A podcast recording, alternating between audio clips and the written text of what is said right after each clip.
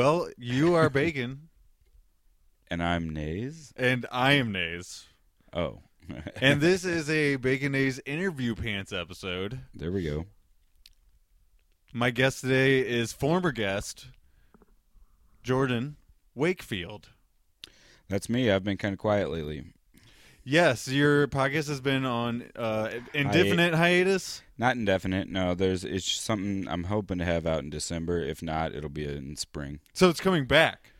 Oh yeah. This is a special It announcement. would it would never ended. It Yeah. just had to have a long stretch between episodes. but the, I believe we call this an exclusive. I guess so. You could say it. It's kind of like uh, George R. R. Martin writing Game of Thrones. You know he's eventually gonna Yeah.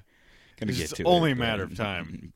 But uh, that time feels like forever. Yeah, and it has been forever. It has Uh, been forever. You and uh, Rent is Due are in a race for longest hiatus. I don't think Rent is Due is getting back together, man. yeah, no, Rent is no longer due. I don't think. Yeah, no, man. Evicted. That's the new show, and you just interview all three of them separately. Actually, uh, That sounds like a good show. actually. funny you mentioned that Brandon was the alternate for this for for today's recording. Like, Oh, no. if you weren't able to make it, He should have just came over. I believe he's celebrating Thanksgiving tonight. Oh, okay. So that's why. When you Uh, can't wait for Thanksgiving, man, you just do it. You just Yeah, pull no. the trigger. You just pull the trigger. That's the purpose of Skanksgiving, we as we've established. Yeah, but And- that's pulling the trigger twice. yeah, we are kind of celebrating Skanksgiving in our own way. yeah, we are. I'm just Doing this. celebrating being off because my job is exhausting. Man, there is uh, no one who understands that more than I do. yeah. Uh, I'm feeling exactly the same way, so it's nice to see you again, and we're able to hang out and do a little thing here together. Yeah, exactly. You just came off a nap. Oh yeah, I'm I'm fully charged for this. It's actually that's the opposite of how this podcast usually goes. It's at the end of my work day. I'm not like I'm not tired. I'm not insanely tired, but I'm ready to. I am. You're sharp. I'm always ready to go home You feel sharp. when I right? record the podcast. Yeah, Yeah. but I feel sharp today for sure. Yeah, you feel sharp. Good. We're ready to go. Uh, as I said before, this is an interview pants episode, and Jordan and I, uh, in a strange, not coincidence, but it doesn't usually happen. We hung out twice this week. This is the second time. That's because I'm finally getting some time off as a teacher, and it rules. yeah, and the last time that we uh, spoke, a, a, a mere five days ago, yeah. You mentioned your Mexico trip, and we kind of decided we need to do that sooner rather than later. Yeah, I did mention that. We so that's definitely going to be something we talk about. Yeah, and uh I believe like there's that there's a lot there. You know what I'm saying? It's fertile Yeah. ground for podcasting and we've purposely been saving it and not getting into great details about it when we hang out. So I do have today a lot is of stories to tell. yeah, today is better than I think any to do that. So, since this is an interview pants episode, it's definitely going to be not as good as other episodes. but you, uh, I'm going to kind of let you take the reins, How- and I'll what jump. can I do to every once in a while put a Jimmy spin on it? Uh, I actually don't like do some, that. no, no, no. Like some Jimmy. Just give me a Jimmy trope, and every once in a while I'll do a Jimmy trope if I can remember it. First thing off the top of my head that Jimmy is notorious for is kind of just not having a lot to say to me or questions for me about things that I'm So, talking about. Cut you off at a dead end, like, and not not participating in that line of thought. Yeah, no, uh, he, you know, All right, I could do that. He'll- uh, yeah. I actually was gonna say I would rather you not do that. I would focus you. I would have you focus more on being good on the show and having and when I have a question for you, be able to just improv an answer. Okay. He's very bad at improv. So have sure. a conversation. You mean Right. Yeah. Be better at You, conversation in you general. just said he's ba- bad at conversation. What's funny is he listens to these when he's not on them, and he Awesome. he go he comes to me and he says on the show things like. It's fine. I know you would just rather podcast with Mike or something. Oh, he's thinking that I'm being serious when I rip on him. self-deprecating. So, so Yes. he's like very self-deprecating. Very much so. All right. So uh, I would rather you be able to do that, have a conversation with me, like you said. Right. So Don't um, get down, Jimmy. here's how this is going to work, though. I'm going to have you tell your story, and I'll just kind of jump in with a question here, here and Okay. there, and I think it'll flow more naturally that way. All right, so it all started. Um, I had thought about going to Mexico. Like I've always wanted to just go to a very foreign place, but I'm a man of modest means, you know, and I, I can't just pick up a family of four and go anywhere in the world. So I actually looked at driving to Mexico City. I was like, how long would it take? And it took way too long. like we're Uh, not doing that road trip. Yeah, even to Texas, and this is like North Texas. I've that's as far as I've driven. I've uh, gone to San Antonio. We did a vacation. That's why I looked it up. Okay. because we did a vacation one year where we went all through Texas and we stayed nights in uh, Dallas, Fort Worth, Austin, and San Antonio, and just hung out in the whole state and ended up right, you know, on the edge of the empire there. Yeah, I was gonna say to Texas. That's a one day trip. Yeah, There's no way you can drive longer than like a 12 hour trip. That's Right. pushing it. You know what I'm saying? oh yeah, yeah. Like uh, you're you're pretty much ready to crash after a one day and then trip. Texas is huge. It's Mhm. at least bigger. It's probably bigger than what you just drove the previous day. yeah, I farthest I've gone is Amarillo, and that's north. Yeah, no, I, I went all the way to the bottom. It took. That's why we stopped in those multiple cities. It was Mm-hmm. it was a good clip. Like we could have gone much further. Obviously, you could probably go to from Dallas to San Antonio in one day. Yeah, but a trip, as you said before, a trip to Mexico is Yeah. um is It's a- certainly prohibitive when it comes to driving. And days off. If you just calculate, like if I had thirty days off, driving four days is not a big deal. Right, but if it's going to be longer than a day trip, then it makes more sense to make it a multiple day. Yeah. Account for that extra day cuz that you have to of course like you said like you can't take off more than probably a week anyway. Yeah, I, was very limited at, by my job in those days. I think I got eleven days in a row. Right. That was for the whole year, you know. Mhm. So I had to put them all together. Yep. And um, so what happened? I think when I Google searched that, is I probably got fed airline rates, and one hit, one hit within my price range, and I'm like, okay, let's do that. You know, let's. Uh, so I also got used to staying at Airbnbs because I've done it several times in like Chicago and Colorado and stuff. Not just you alone but with the entire family With you'd be able to pull off a once with my wife we did airbnb you know so i looked up airbnb in mexico city and it was super cheap because the currency exchange or whatever you know or just the um what would you call it standard of living sort of in monetary like a number associated with if you have this much you're good to go you know? So does I, I here's a question for you. Does do you think world economy uh, dictates in a certain city what um how much they're going to charge for you to stay there? Or is it is that a thing that shifts around based on you know i don't know. people's so- perception of how safe it is to stay there and things like that, you know? well i know almost n- next to nothing about economics Okay. Okay. But what it looks like, and it doesn't look like t- this to us in the present time layer, you Mhm. know. Yeah. But if you could just go like several layers out in both directions and realize, oh, most everywhere you go is getting better all the time. mhm. Sure.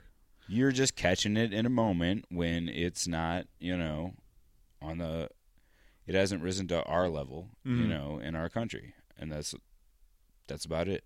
Okay. That's how I feel. Yeah, least. and and also on Bacon and Ace, feel free to just make up facts. okay, okay. if you ever that was just something I was thinking about when you were explaining that though, is like uh or your knowledge of it or whatever.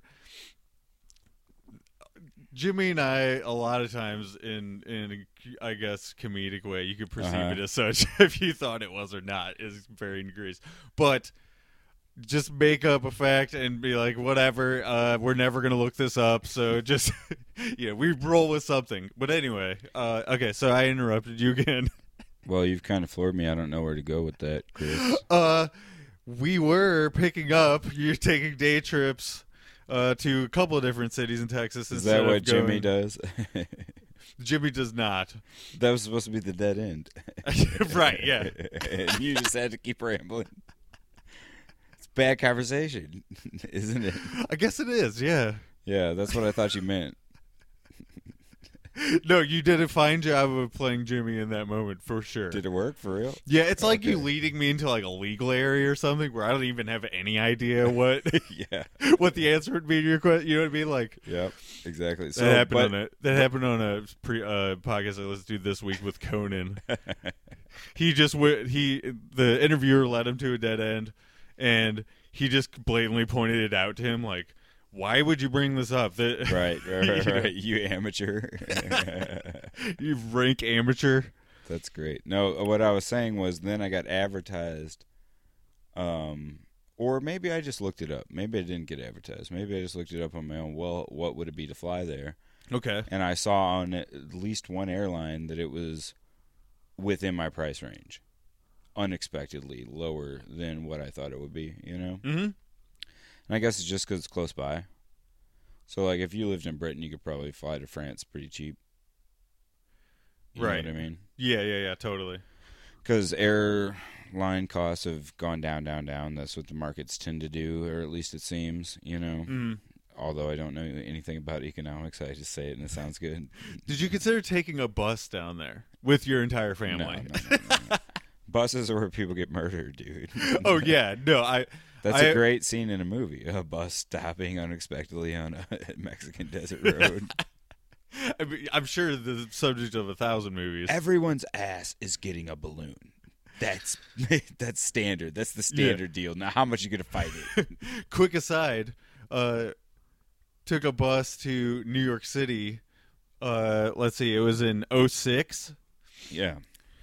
with Brian Kennedy, former guest on the podcast. Uh, and actually, we may have done a podcast about it, or at least a big portion of one. Where we went to New York City, there were crackheads Mhm. on the bus. So you are completely Oh, 100% awesome. correct. Awesome. Lowest, uh, maybe lowest ticket price at the time to get there, Yeah. but most crazy fellow passengers. Oh, I ever. used to ride the bus when I was a young adult in Mhm. the city. I lived in the city and I rode the bus all the time. Yeah, I know what it's like to ride a bus, man. Well, and it was Greyhound bus, so it's Yeah. like well, this was a city bus. Yeah. so it was t- sometimes times were tough. okay. So aside over, yeah. back but uh, to so anyway, I decided to pull the trigger, but I decided like in a six month time frame, like gave myself a window, you know, to start looking at tickets. And then we had to arrange for the vacation time off to all match up and all that. But I pulled the trigger to try to get the low ticket price. So I had several months before we left, and that's when I made it like a project, you know. Mhm. So I started devoting a lot of podcast listening time to like learning Spanish. I switched my uh, music habits to listen to all Spanish speaking artists so that I could just hear it, you know, Mhm. and kind of get it, absorb it, you know, when I'm just listening to music. And so I did like a workbook and watched all these YouTube videos on how to say your R's and shit like that. learn how to play Santana on the guitar. Uh, Not that stuff. But if I could play guitar, I probably would have. First, you got to learn how to play guitar. Yeah, then yeah, you can learn Santana. No, but I watched uh, I watched a bunch of uh, YouTube videos with yuppie YouTubers, and they have a YouTube channel because they're like, look at my lifestyle, and they lived in Mexico City, so it was like an interesting view where they're like, this is um, yeah, don't go to these neighborhoods and just do these things and only go to this neighborhood. I'm like, well, that's good advice to have. you Yeah. know? So, did you read like the, um, not the headline of the video, but the title of the video or the contents in the YouTube to see what kind of subjects they covered? Did they did they go to that detail? Oh yeah, they were always talking about like restaurants or you know neighborhoods to hang out in or Mm. museums or they. So it it was a wasn't- legit YouTube channel. It Like, wasn't was a good- conscious effort to see if there was th- certain high crime areas, but it no, I was just, just, found them on information. YouTube. I just found them on YouTube. Travel, you know, bloggers, vloggers, I guess you call them. So in travel videos, do they generally always kind of cover the same sort of topics, or have Yeah, you, is that something you look up? There's definitely a pattern. you Okay. know. that's why Anthony Bourdain was so popular. He didn't really follow a pattern. You know, Yeah, I mean, he was an he was an abstract approach to traveling. Just go out there, yeah. see what you get yourself into. And you can do that not hard actually. We did that in Denver. Um, this thing called psychogeography, where you just take like one concept and apply it to where you're gonna go. And we picked a color. And we're like, well, we'll just follow this color. Uh, and we picked red, and as soon as we picked red, a red trolley car in the middle of the road stopped, and it's like, well, we got to get on that trolley car. You know? Yeah, maybe assess a couple other things too, like is there a No, no, psycho no, that- person no, who no, has no. commandeered this vehicle? well, obviously, if there's a severed head, you don't get on. yeah, But otherwise, you got to be adventurous, man. It- the whole thing about going to Mexico that's funny too is about being adventurous. Was Mm. how many people do you think said, "I can't believe you're going to Mexico City"? Because Mexico City is not Cancun. Mexico City, there are no Americans yeah. at all. So, um, I I remember when you told me you were going, Yeah, or maybe you were already there by that point. I can't remember if you told me in advance or not. But I will say this: when you told me, it was not surprising because it was you yeah, going. But if anybody else that I knew had told me, well, not maybe not every single person I know, but the vast majority, I would I would question what their um, motives were for picking that p- sort of place in specific. yeah. I just wanted to go to where it was as foreign as it could get. Yeah, you. But but since I was gonna say since it was you, it didn't surprise me because you're see you seem to be more adventurous than most people I know. Right. You know what I mean? As far as like taking in new experiences, Well, this was a new experience. That's Yeah. for sure. uh, really getting out there like that guy you brought up that was on that television show. You know? Um, yeah, but what is it? What is his name again? I can't remember it off the top of my head. I can't remember either. but the point, was, yeah, sure. Go ahead. The point was about pushing like past boundaries into adventure and things like that. Yeah, so uh, it definitely didn't surprise me, but uh, I I I can't say that that would be my first choice, and that's why I find it interesting that you chose to go there. the location. Yeah, Yeah, I don't know why I chose to go there, other than I knew it was a unique destination, and initially I thought it might be within driving distance, like a sane driving distance. it seems to be sort of bursting with culture, Yeah, Like- it is for sure. like, and that that would interest me to go there and actually see what real life is like. oh, you the know? culture was insane, man. It was just uh, completely like a different, a different serving from the Matrix. You know what I mean? Do you know enough Spanish to get by? So I probably don't right now, but in the time when I was all geared up, when I've been studying it, Okay, yeah, so that was included in your project. that was in my project. So I'd been able to uh, study reading and writing it. And the funny thing is, at the same time, I was studying um, the English language like in depth because of college. yeah. And so I was making parallels within between studying language at different layers and stuff like that. And it made picking up Spanish because it's related to English. So if you can just find those pairs of relations, like oh, this word kind of looks like this word and kind of means the same thing, you can uh, you can do that. Like to strengthen is fortalecer, and that looks like fortify, which fortify is to strengthen. So you just learn it that way. Why would you ever say to strengthen something when you're talking though? So when I was in the uh, Lucha Libre arena, there was an advertisement for a concrete company, and I could read it because I knew the word fortalecer. That's awesome. Yeah, so, So, it paid off. Is strengthen a verb? I guess it is. That's the verb form. Yeah. Okay, yeah. Yeah, but it I could see it. It was like in like either a, a conjugated verb form or a different like an adjective form, but it doesn't matter. It's the same root word, so you can figure out what it means. And you're like, oh, it's a concrete company, of course. Strengthen, you know. Mm. So, Yeah, it the- was trippy. The only problem I had uh, learning, trying to learn Spanish, was like not having. I, I, you have to like relate, like you said, like the sentence structure, the, the combinations of Yeah. words, and and also I have a hard time memorizing things. Well, I used a tests, I used a flashcard system because Oh, okay.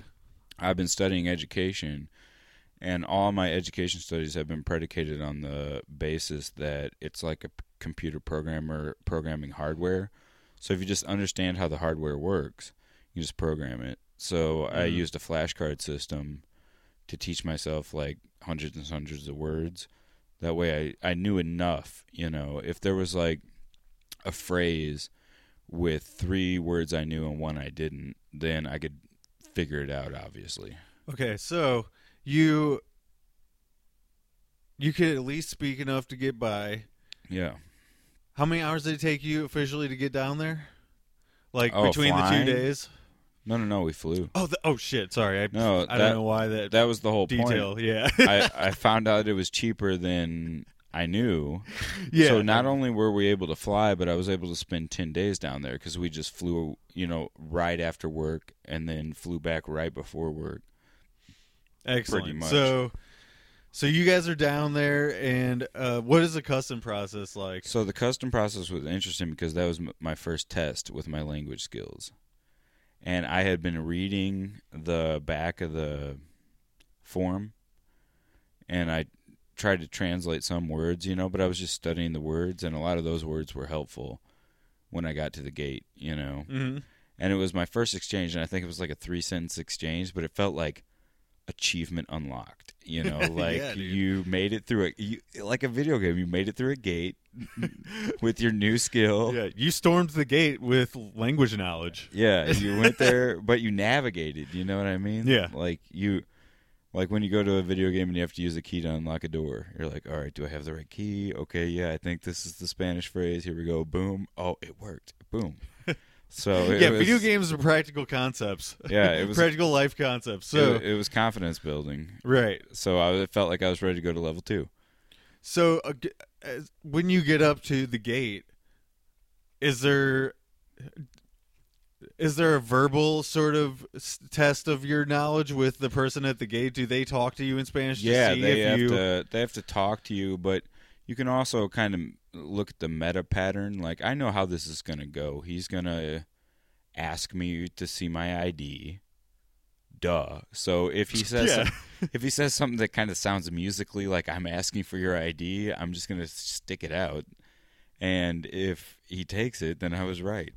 so I don't necessarily have to understand every word, but the longer I was there, I understood more words. And so if somebody was like, uh, entrada, that's like enter. Of course, verb, yeah. uh, Enter. So if somebody said that, I would, I would go into the enter pattern, you know, Hmm. and unless I misheard them, I was good to go. Even if that's not what they said, and I just was able to walk in anyway.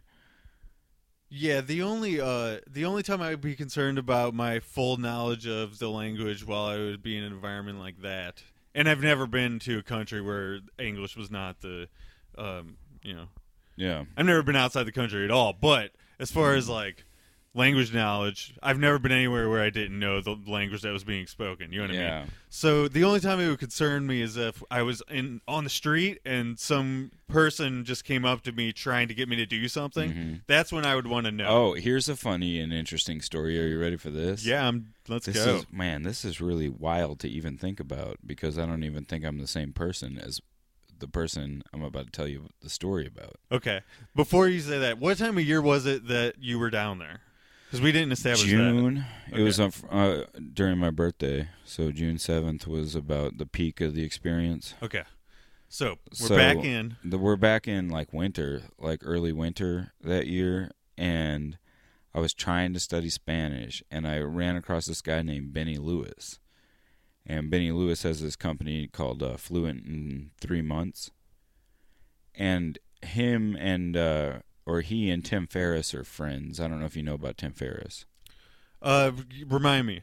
Well, let's just suffice to say that he is uh, a pretty amazing podcaster, and one of his many uh, focuses is on language acquisition and how to get it fast. So these guys have common ground there. Okay. But Benny Lewis has this whole thing about it bring, being practical. He's like, yeah, you can study your ass off with any language, but until you go out and try it with people, you don't build up that muscle of talking to someone in a foreign language. You can study it all the live long day. Sure, and that's why those computer programs that actually speak it to you Yeah. are popular because you're actually hearing it being spoken. That's the best place to learn Yeah, that but- kind of thing. But this is even better. Basically, this Benny Lewis guy is just saying, have some fucking balls, go out and try it Mhm. from day one. Try it the whole time you're learning it. And so, that one of the first tasks he give you is to like memorize a script, and the script being the hello script. Hello script goes the same almost, you know, like ninety nine point a bazillion nine percent of the time. Sure. Hey Chris, what's up? Uh, como está? No, no, no. You just tell me what's oh, up. uh, just hanging out, man. oh, right on, dude. Good to see you. You know, that's it. That's Yeah. four or three lines Hmm. from two different people. Right. I just burped hardcore in this microphone. You're probably gonna have to edit Uh, that out. Here, let's see. 26 minutes in. Okay, Yeah. I nailed it. You're probably gonna have to edit that out. No, uh, it was like a thunderous rush of gas. fun, fun behind the scenes fact. I now do. the microphone, I now do all the uh, sound editing for this show. so it'll get done. It's, you're damn right it will. Uh, it would have with Tim. I just want to establish that. like, I think you let him get away with a lot before uh, I wasn't because you weren't. You didn't insist on anything actually I, being. I'm not edited out. obsessed to that detail. Yeah. Yeah. so. No, you were just intimidated minutes. by Tim. you were intimidated, oh wow. dude. You got the full Tim That's- treatment. Yeah, that's a that's a pun I'll never forget. Uh, you were definitely intimidated. okay, so this this guy you were mentioning, uh, what was his name, Curtis or something? Or did, did I totally mess up his name? It was a What are you two first ta- name guy. I know that. What are you talking about? The, you were just telling me Oh, Tim story. Ferriss, not Curtis. no, you said he uh, uh, Tim Benny- Ferriss was Benny a podcaster, Lewis. but Benny Lewis. Okay, Benny so Lewis. I knew his two yeah, first names. Cur- Cur- Curtis is some weird. Maybe Curtis is the first thing that came off the top of my head, but that's anyway. a strange distillation. That's kind of cool, actually. That's rock and roll. Like I'm gonna take these two names, put them in a blender, and I get one name, like Madonna, but it's Curtis. Uh, well, All right. So anyway, Curtis recommends just starting and trying to have a conversation. So Benny Lewis. Yeah. So I was like, you know, you read a ton of stuff or you hear a ton of stuff on podcasts. Mm-hmm. But the whole thing about expand the visual is supposed to be that there's a step after that, en- enact the visual. Like, so I've heard the idea. Now, what use is it unless I do it? So I went to a Mexican restaurant on Cherokee Street, the Mexican street in St. Louis. Yep, I've been there. And so I'm like, I'm going to try to do an exchange in Spanish. And here's the funny part. The other thing that Tim Ferriss, that Curtis dude, talks about is these things called comfort challenges, where you kind of push yourself beyond your personality boundaries. Does that make sense? Yes. Go out go further than what the everyday person would do. Just go, you know Yeah. what I mean? Like And I've kind of always lived like that. I mean, I've shot cap guns at people. I've, I've just tried to, Oh, what about the Nerf guns? Yeah, the Nerf guns, We destroyed Jimmy with the Nerf guns. the Nerf Uh, guns. Uh, the let's former see. host of this podcast, I- co-host. I developed a fake Facebook girlfriend and uh, made a guy at my work fall in love with her briefly. So I've always liked to push the edges. right.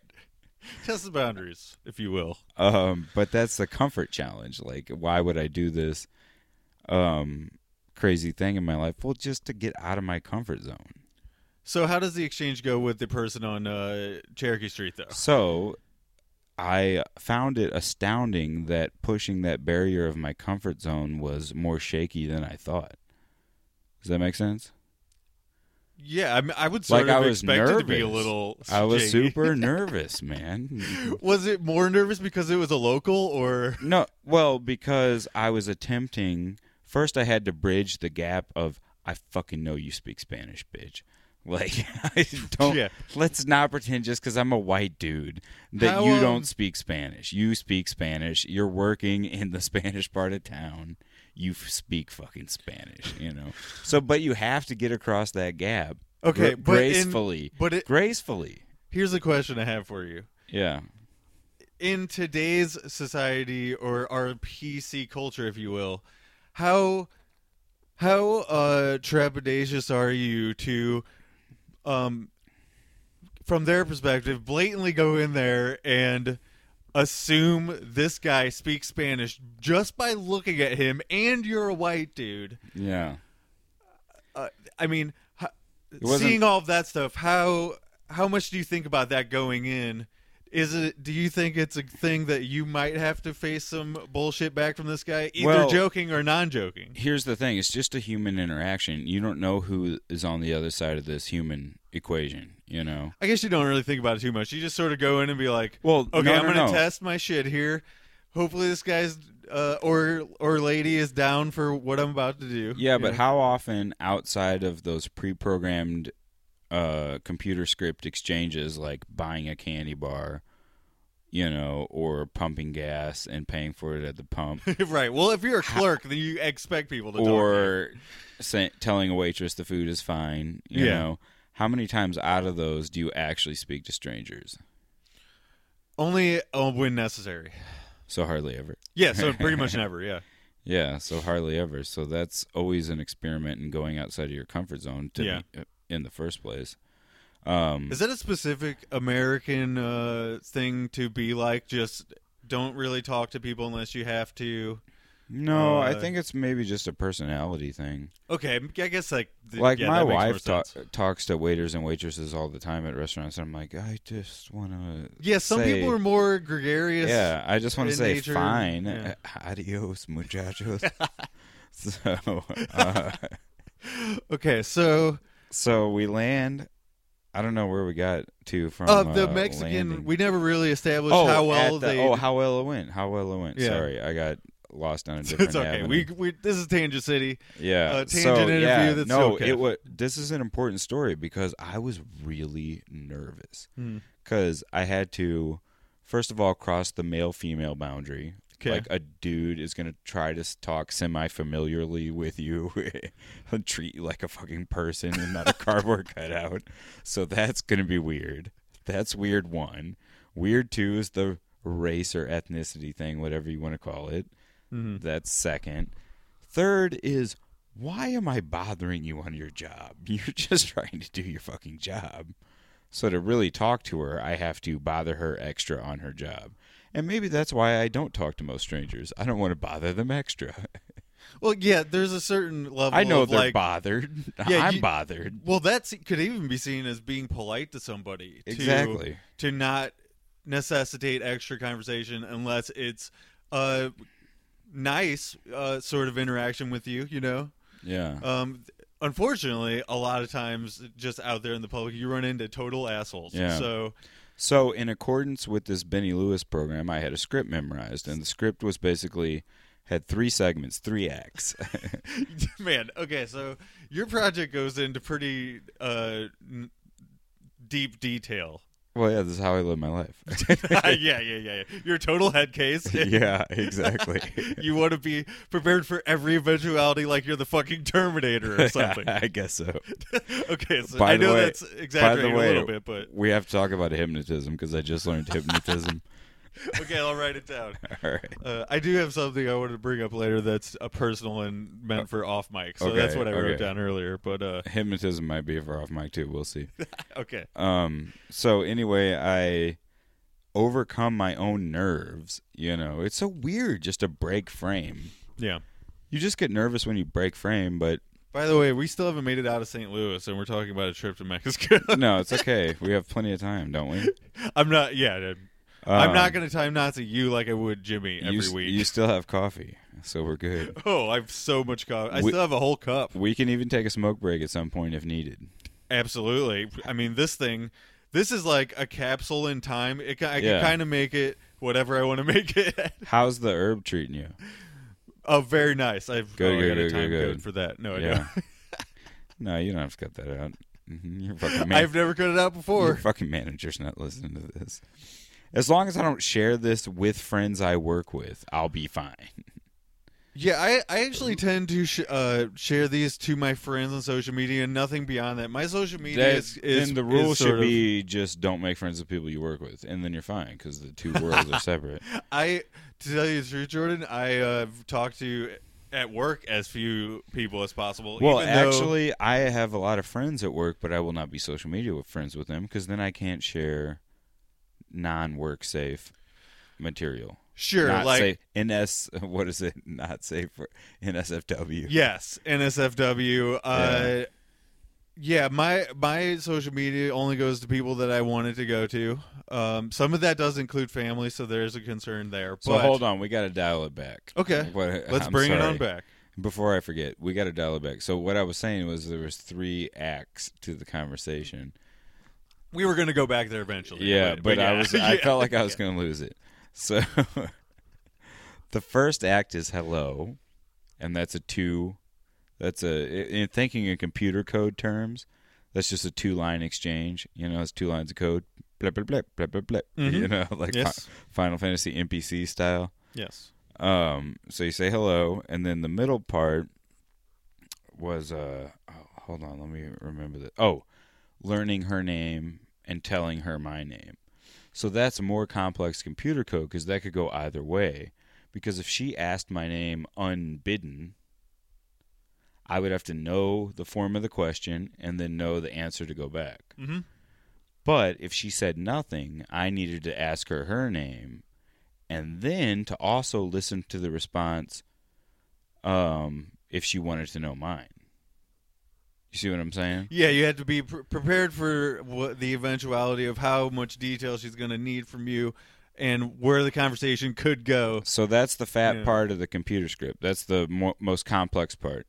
And then another bookend, the third act, is not complex at all. It's another two lines. Well, whenever the conversation is over, no matter what happens, I will say, mucho gusto, pleased to meet you. Which I don't know if I had that for the right gender. It doesn't matter.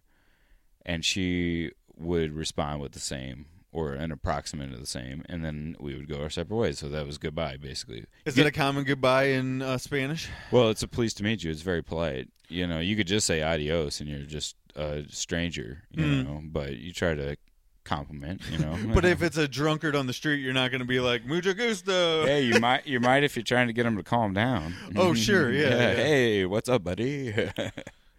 Yeah, that would be something did you I eat would look. Did you eat the worm? I that would be something I would look into as far as far as like speaking on the street. What would be a way to put some spice on it, or what would be a way to just be, say the smallest amount possible to move? Or the- you say the wrong thing and it triggers a bunch of guys with teardrop tattoos on their eyes.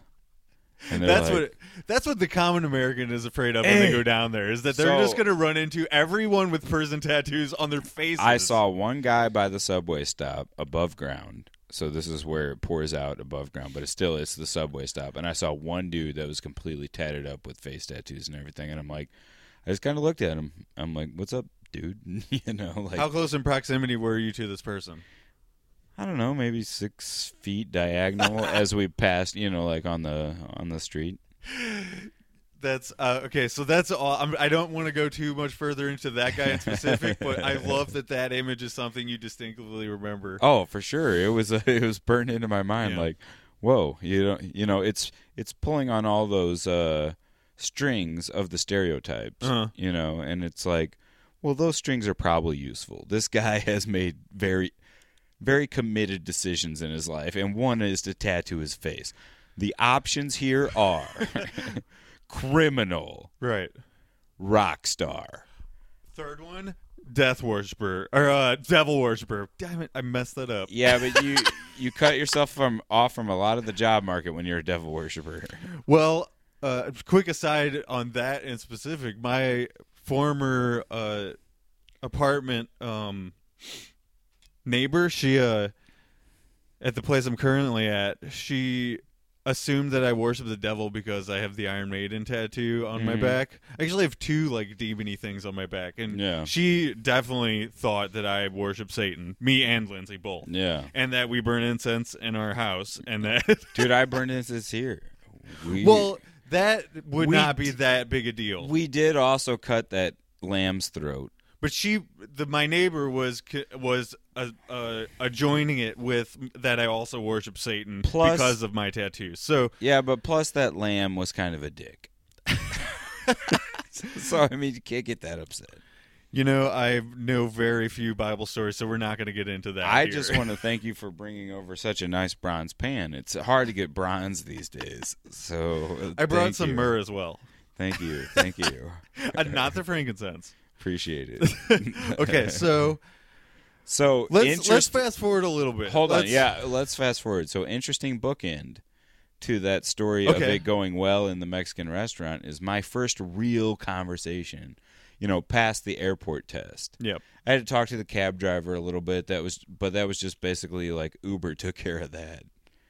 You know, like he knew where I was going. I didn't have to say anything about that. Absolutely. Yeah. No. Feel you know Yeah. what details to leave in. I trust you. So you. when we first got there, the Airbnb owner met us there, or a friend of the Airbnb owner met us there. This guy, I can't remember his name. I want to say it was Carlos. It probably wasn't, but That's usually how that works. Is like you work, arrange something with the person who's yeah. who's Yeah, yeah, technically yeah. renting out the room to you. Yeah, Or- because they got to give you the key initially, but once they give you the key, that's about it, you know. And they show you how shit works.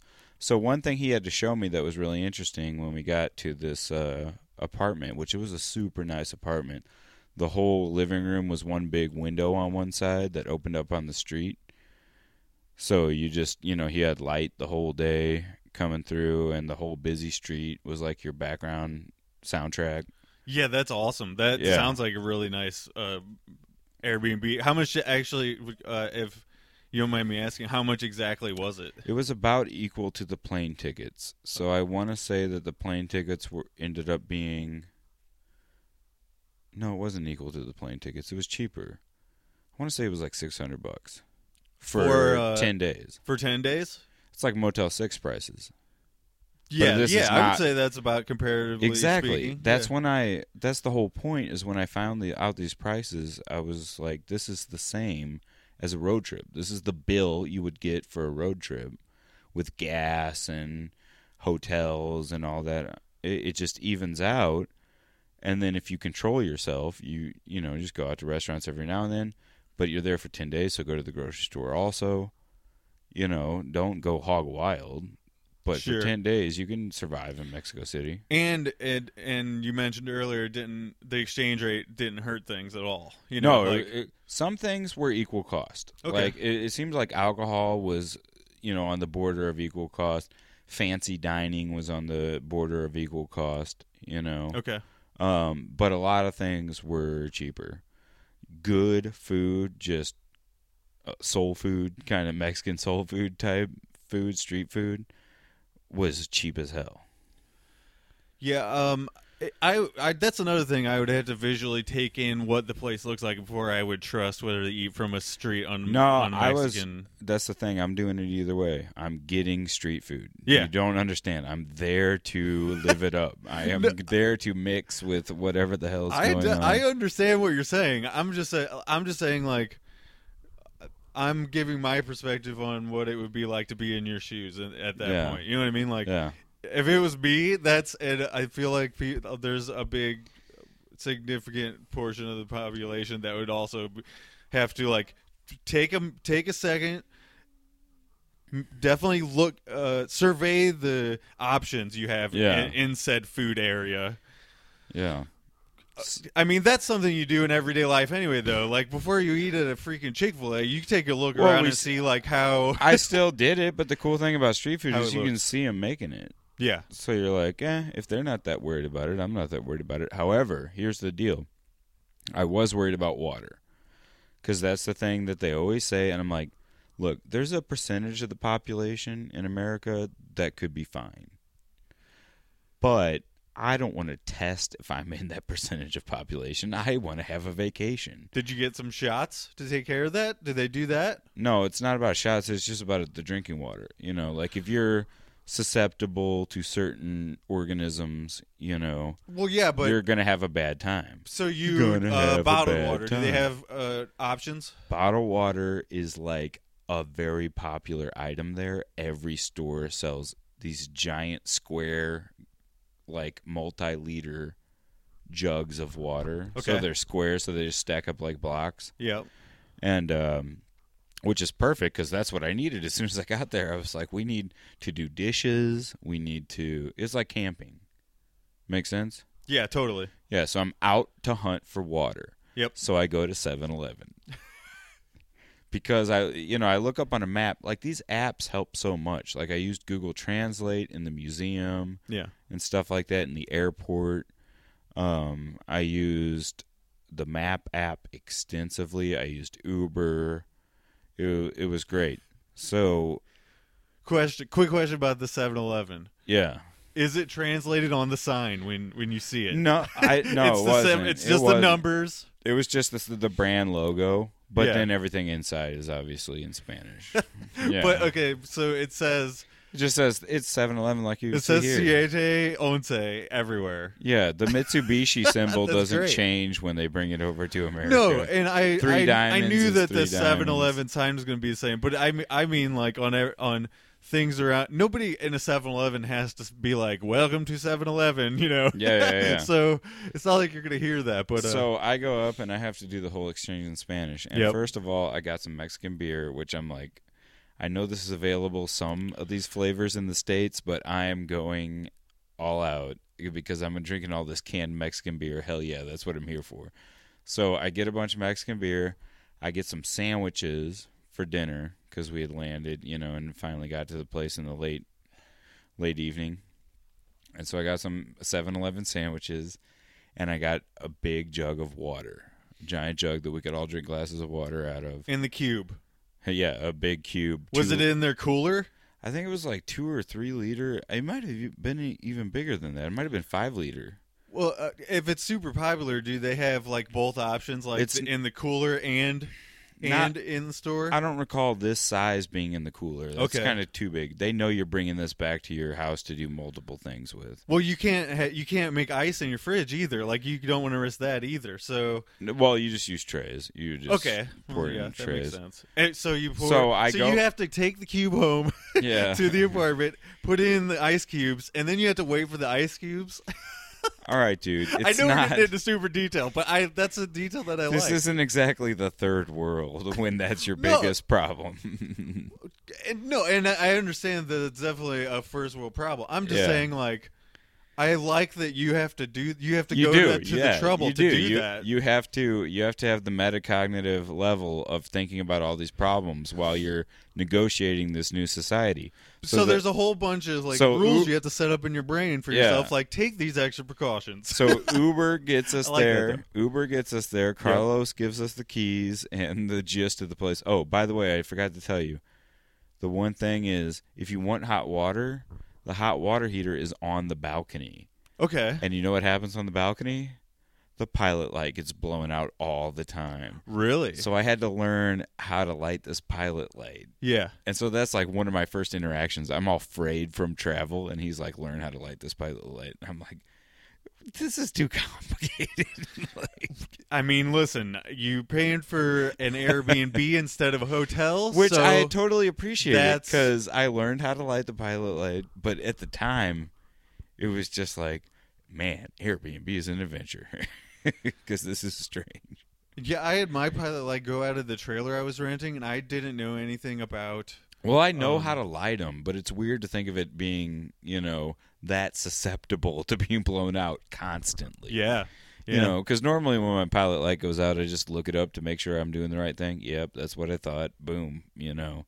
oh, I'll not boom like that, but no, no, no. boom. Oh, yeah, exactly. That's the ki- Those That's are the the, stakes. Those are the stakes. and I don't want to be the one in charge of those stakes. That's the that's and what this you pay guy for. is like, hey, here are some Mexican gas lines.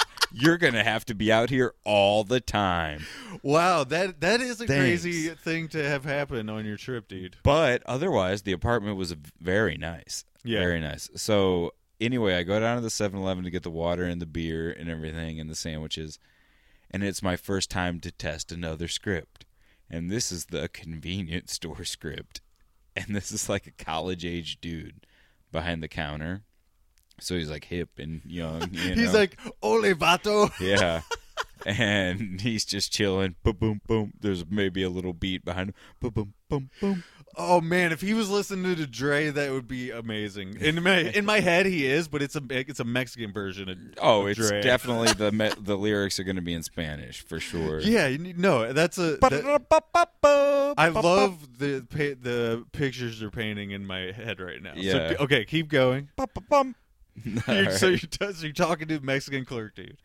and uh, I go into my script about like, hola, you know, and I forgot to ask how much. First word hola. Yeah, I forgot to ask how much. Oh, cuánto, how much? Um, and there's just like a flashing how much on the register. yeah, you don't even have to ask him. He's like, yeah, and I think he says the number, and I like repeat the number. It's like a very much textbook, and he's just laughing at me, you know. oh, that's great. and uh and then I notice or no, I don't notice, but he switches into English. He goes, "Where are you from?" You know. I don't notice he switches into English and I go, Estados Unidos. Oh, you keep United. States. So, did he call you on it after that? Did he and say? the, yeah, the, the very next thing he said was, "Okay, buddy." and then like I walked away like a zombie because I'm just in the script and I'm like, "Oh, dude, I totally blew." that." Yeah, no, Like- that's eh. you. That's you not being like the guy on the Travel Channel. you Yeah, know? Exactly.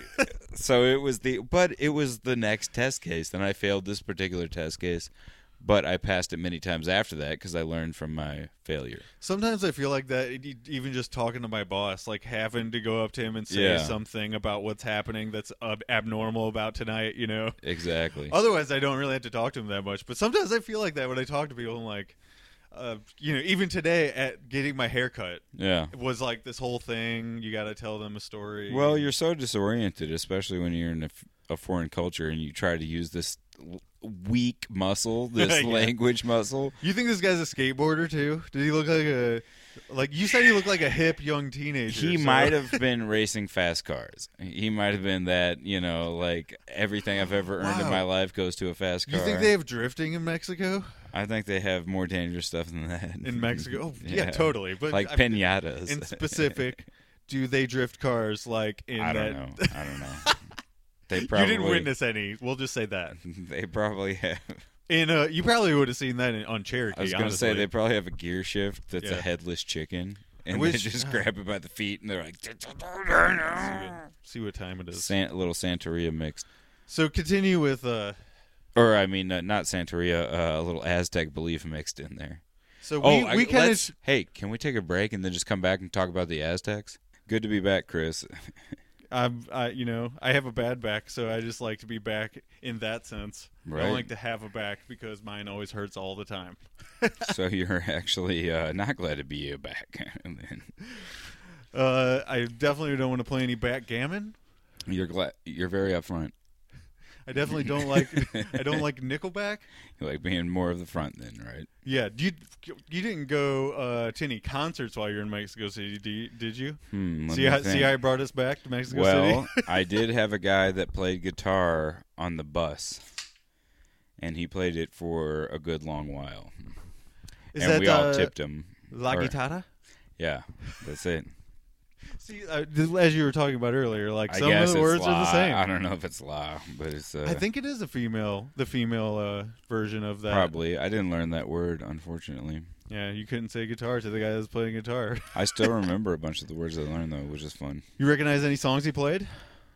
Um, no, they were all new, and it was glorious. You know, to just hear something very present moment. You know, like this is what oh, this is what's happening. Like I'm, I'm not. I don't have a choice, and this is it. Alternatively, when I was in uh, Disney World, one of the only vacations I've ever taken, Mhm. um, on the bus they played a reggae version of Under the Sea, That's lovely. and it was very nice. And my mom was entertained by the fact that I loved the version of the song so much, and I commented on it to her. She she laughed at me actually. You want to hear something funny? sure.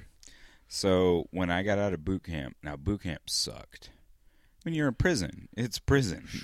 I, I would venture to say that boot camp might be the reason that a lot of people don't just join the military. yeah, it's prison. Yeah. You go through two months of being in prison, and again, you're not getting raped in the shower or anything. No, but but you do get yelled at a lot, especially if you fuck up something. and there could be Uh, fights. You know, you never know. There are fights with the inmates. okay. So, um, but the point is, when I got out, I went on a direct flight to submarine school in in Connecticut.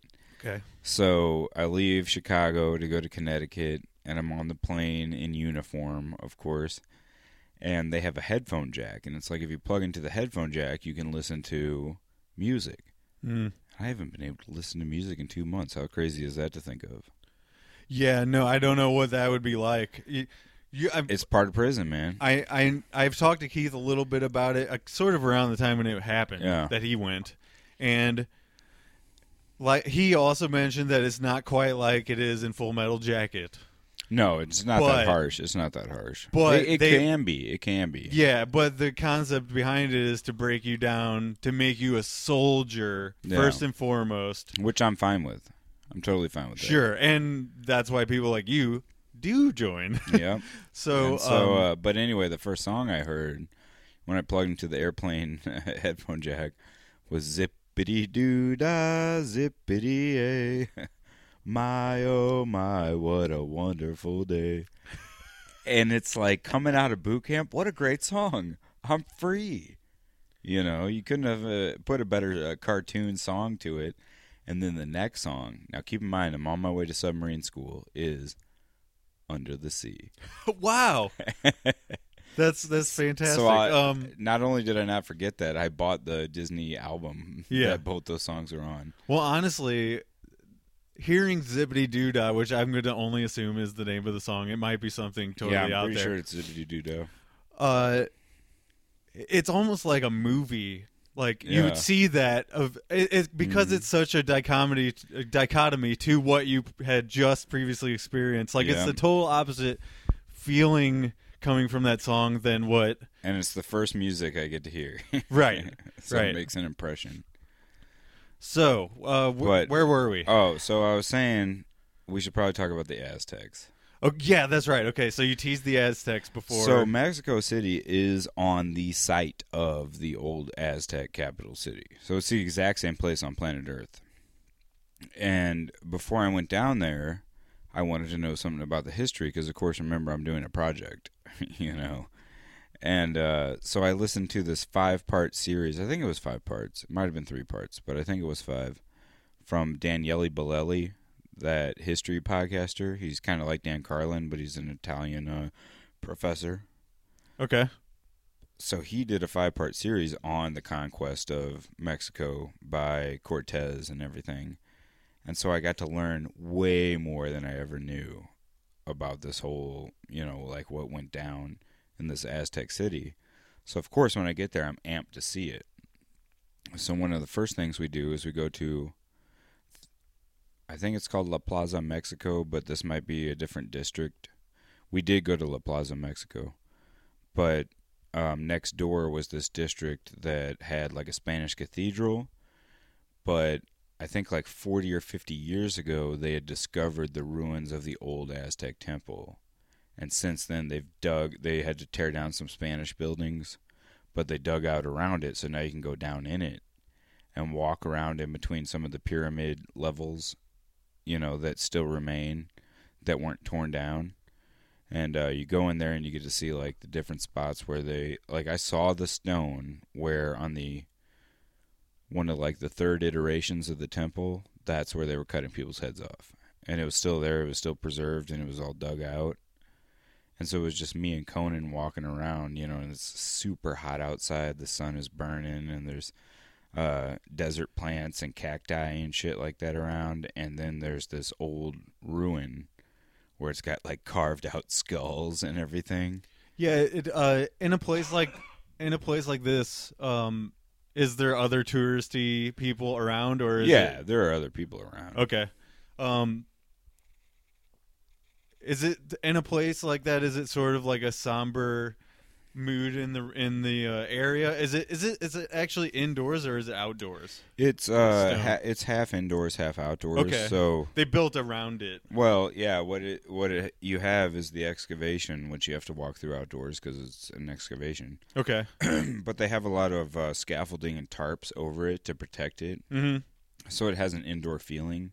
Okay. But then also they have a museum attached where they have a bunch of the treasures excavated, you know, are on display inside. Like this huge emblem of one of the female gods, uh, goddess, I guess, of the Aztec um, hierarchy. There's this giant stone wheel, and like I remember looking at it on the internet and being like, "Wow, that's cool," you know. And then when I saw it in person, I was like, that's so much bigger than I could have ever imagined. You know, just seeing a picture on the internet. Oh yeah, when I mean when you go It was to, totally worth it being there. Yeah, when you go to places that are totally different than you you've only seen either on TV or now in today's age on your phone or whatever. Yeah. It's always more fulfilling to see that sort of thing in person. So here's the best story though. So Okay. we went there and that that was a lot of fun. The other thing that was fun about it was they were having a recreation dance and festival. So descendants of Aztecs were dressed just like they would have been during Aztec times Wow. and they were burning like I don't know sage and shit and Yeah. dancing with their different instruments and bells and drums and everything.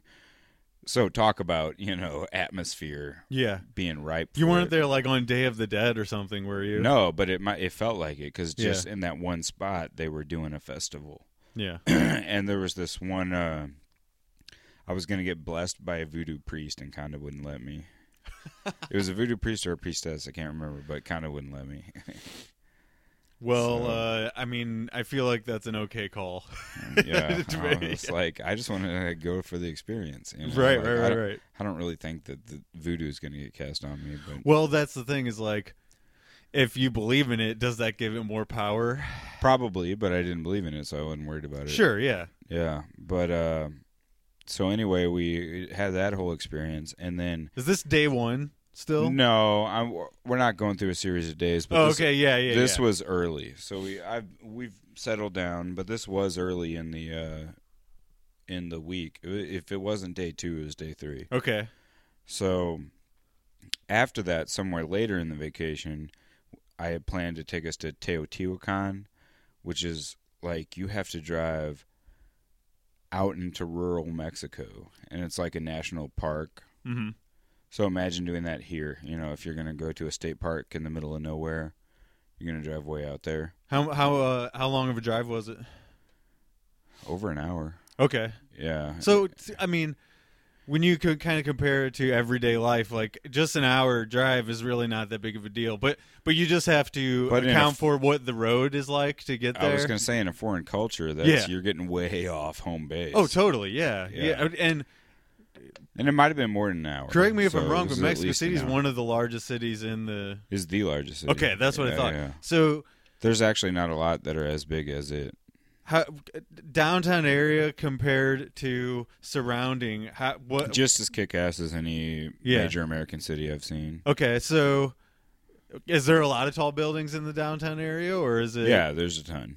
Sweet Yeah, okay. so it is. but it there's a is sprawling sort of urban area that surrounds it of course It has the same population as New York. okay wow that yeah, that is a big it- city it's huge, dude, and Yeah. it's clogged with traffic, and it's Yeah. always a buzz. So yeah, it's a major major city. is it hard to get around driving did, or did you actually drive to we? Ubered, and the funny thing is, I it made me into a more aggressive driver because Yeah. they drive super aggressive down there. I'm like, oh, you can get away with all that?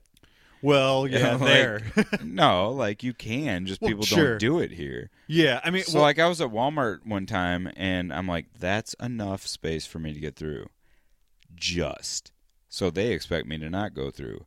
Here I go. you know. and as long as you get through there's no problem Yeah, and the know? lady's face in the window was like, "Ha!"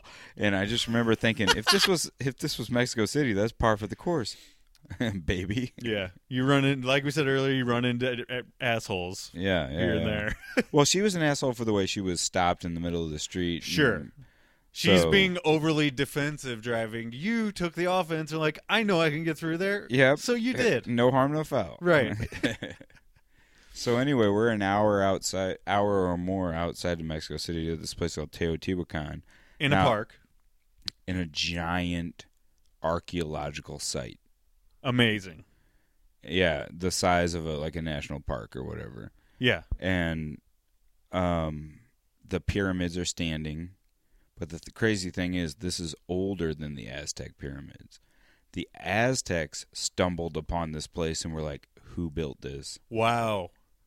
So it's what that's amazing. I never knew that little Yeah. tidbit about that. I thought it was all from the same era. You know what I mean? Like the stuff they've uncovered in the city is sort of around Nope. the same era. It's like they got the idea. How many years previous do they estimate?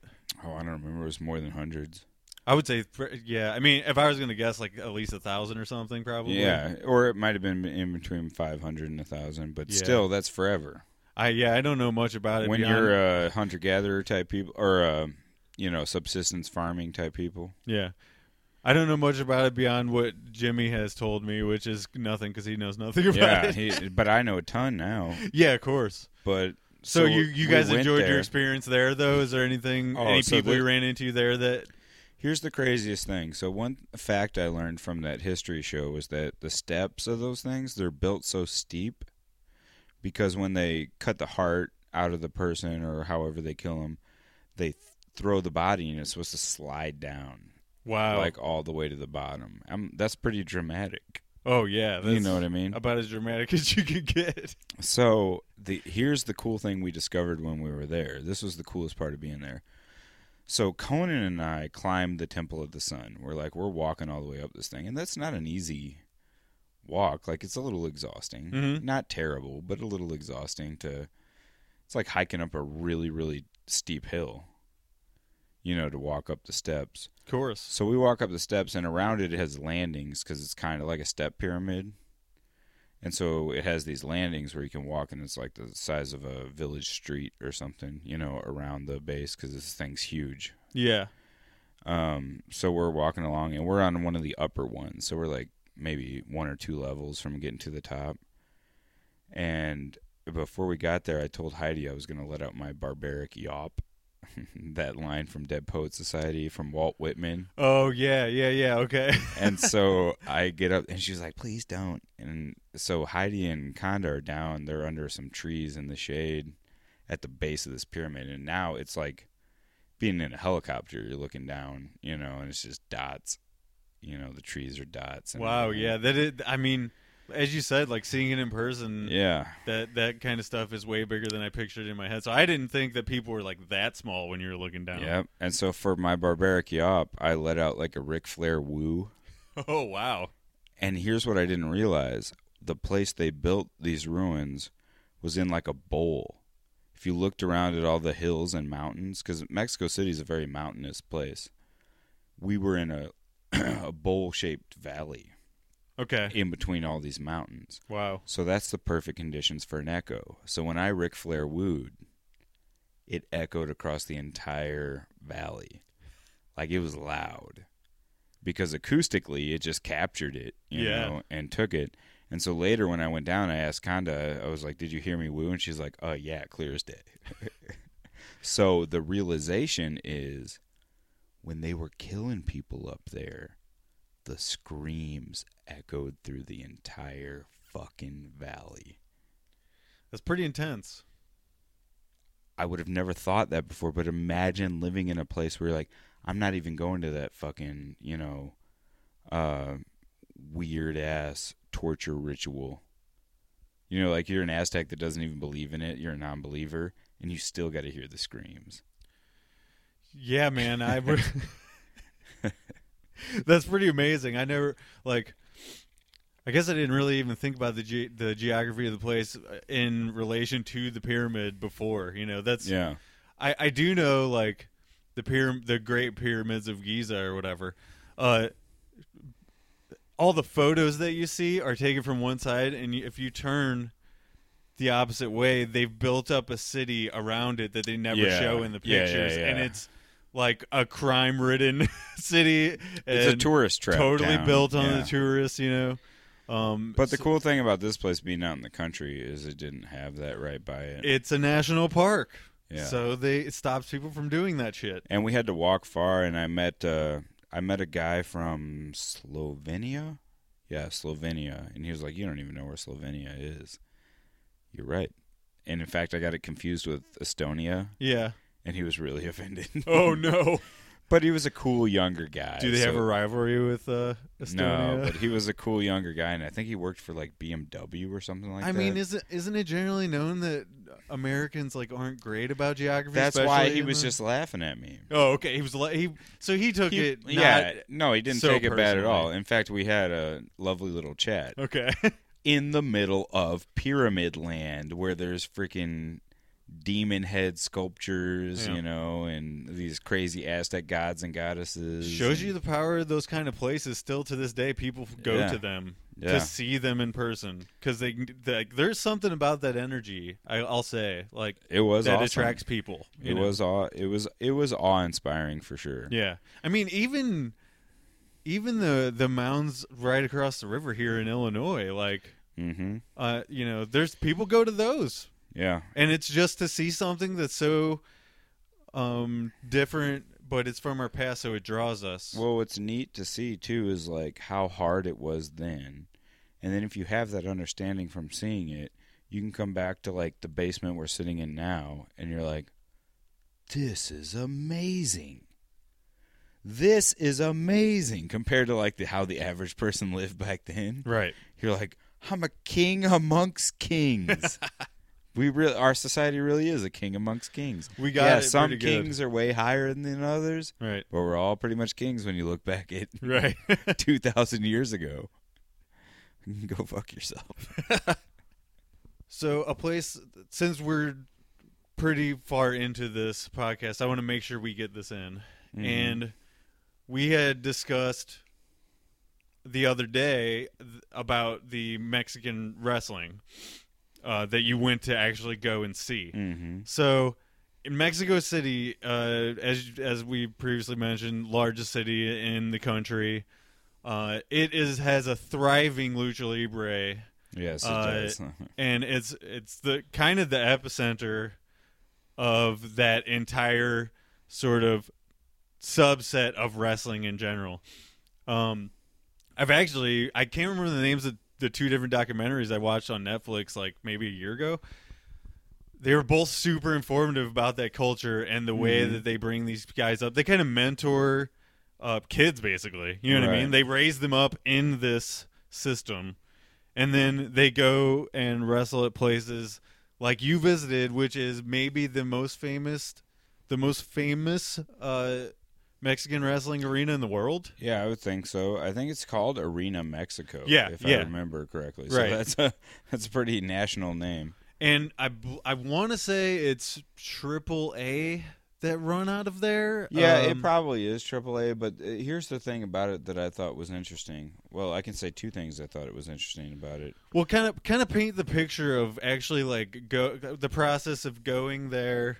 Sort of, I want to see. I want to kind of feel what it's like in there and what Okay. the environment is and the kind of people you interact with in that. All right, so let, give me a second. Let me start with something else first. Okay, totally. So, in my project planning, because I was thinking about everything from language to Airbnb to this, that, and the other, um, I shortlisted a few different things I wanted to do, and I wanted to do some major things.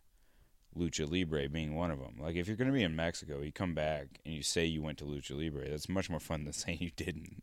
And honestly, for even the like least knowledgeable wrestling fan that's sort of like just on the outskirts of it and has experienced it and knows how good it can be when it's Mhm. good, uh, that's a bucket list sort of thing. You know what Yeah. I mean? Yeah. To see something so renowned uh, in the wrestling culture and in, in entertainment in general, like you know, for their culture, that's like sort of the peak of entertainment.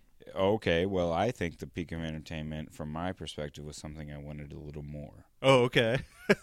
and that was also on the short list, and that was bullfighting. Oh, okay. Yeah, I guess I didn't really think about. I didn't take that into account, but yeah, you're right. One of my favorite novels is by Ernest Hemingway, and it's heavily about bullfighting. And so I'm like, man, there's two places on the planet where it's still legal, basically Spain and Mexico, and those will probably go away shortly. So what an homage to Ernest Hemingway to go see one of the last, you know, shows when it's during its last decade or two. Sure. of being around. Um, and most people would be like, "Oh, that's cruel," and it's like, "It's happening, bro, and it's happening." You know? Yeah. No, I mean, oh, I you know, of course, with it being as PC as it is now, you can't say anything bad about an animal. They're like they're like Here- children. You know. here's what it here's what it comes down to. Are they treating the animal terribly? Yes. Does that mean this guy is not brave as fuck? No. this guy's clearly brave as fuck. Like a a giant beast is trying to kill him in a dirt ring. Yeah. And I don't care what handicaps he puts on the bull, it's still a bull. Yeah, and we, still have rodeos here everywhere every Yeah. weekend of the year. Because so. it's dangerous. Yeah. And you know that the dude could easily get skewered. but know? more importantly, it's super entertaining for us to just sit there and watch. Yeah. so And I just and, and it got fantasized and fetishized Uh-huh. by Ernest Hemingway to me, so I'm like, I'm gonna go to that. Turns out their season, they have it like a sports season, okay. is in the fall. Oh wow. So wow. It, I mean, I didn't really think about that they would take that big of a break between doing it, but maybe the guys just don't want to get hurt. Or maybe you can't tolerate a year's worth of it. You gotta cheer it and then go back to being peaceful for a little while. You can't be like bloodlust, you Mhm, know. right. Hero fights the dragon every day of the year. Yeah, and maybe the Aztecs could have taken a lesson from a bullfighter or two. Well, maybe they did have a season. Maybe fall was heads a rolling. Yeah. well, when the blood moon is up, you know. Yeah, exactly. I don't know if they get the blood moon harvest time. Now where we're supposed to harvest crops or people? Hmm. Let's go with people for now. I don't no, want no, to. no. we don't. We can't risk missing. Let's do both. I- Let's do both. Bill, I'm not sure I'm ready to integrate that. yeah. Maybe we should just stick with heads rolling for now. so, let's not. let's not get ahead of ourselves, Bill. La Plaza, Mexico. No, not La Plaza, Mexico. Not Arena, Mexico. Maybe it was Arena, Mexico. Arena Maybe- Mexico is the name of the place that you went to see wrestling. Are you at. sure? Yes. All right, it has another name. I can't remember it. Might yeah, be, maybe. It might be La Plaza, Mexico. I can't remember. Anyway, it's a famous stadium, and the main thing of that stadium in its on season is bullfighting, Okay. and so that's where I wanted to go. So it turns out in off season they every once in a while have one. So for like four months, I'm following them on Facebook every day, seeing if they have tickets for one when I'm going.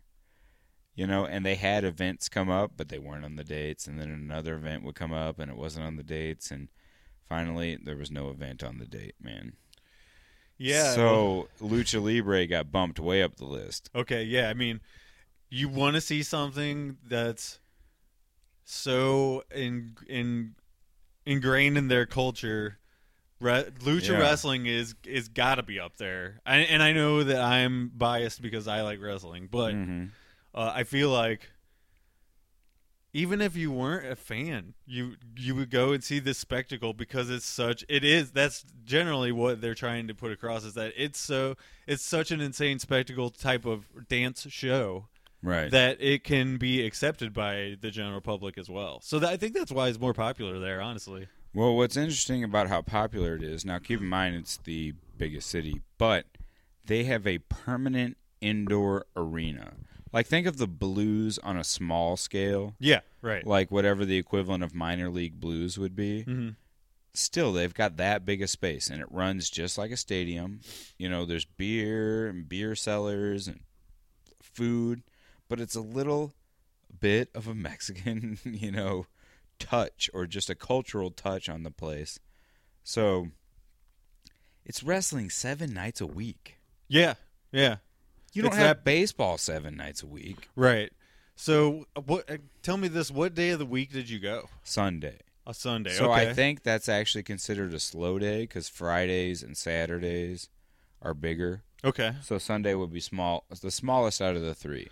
Sunday's not a like t- a, a weekend house show. Yeah, it's like maybe families go and stuff. But yeah, well, it, it had that house show kind of feel, except they're putting on the same product. Oh yeah. Even if they don't have the names, like maybe the names do Friday and Saturday, but they're still putting on the same product. People are selling the concessions. The ring girls are out there shaking their glorious booties.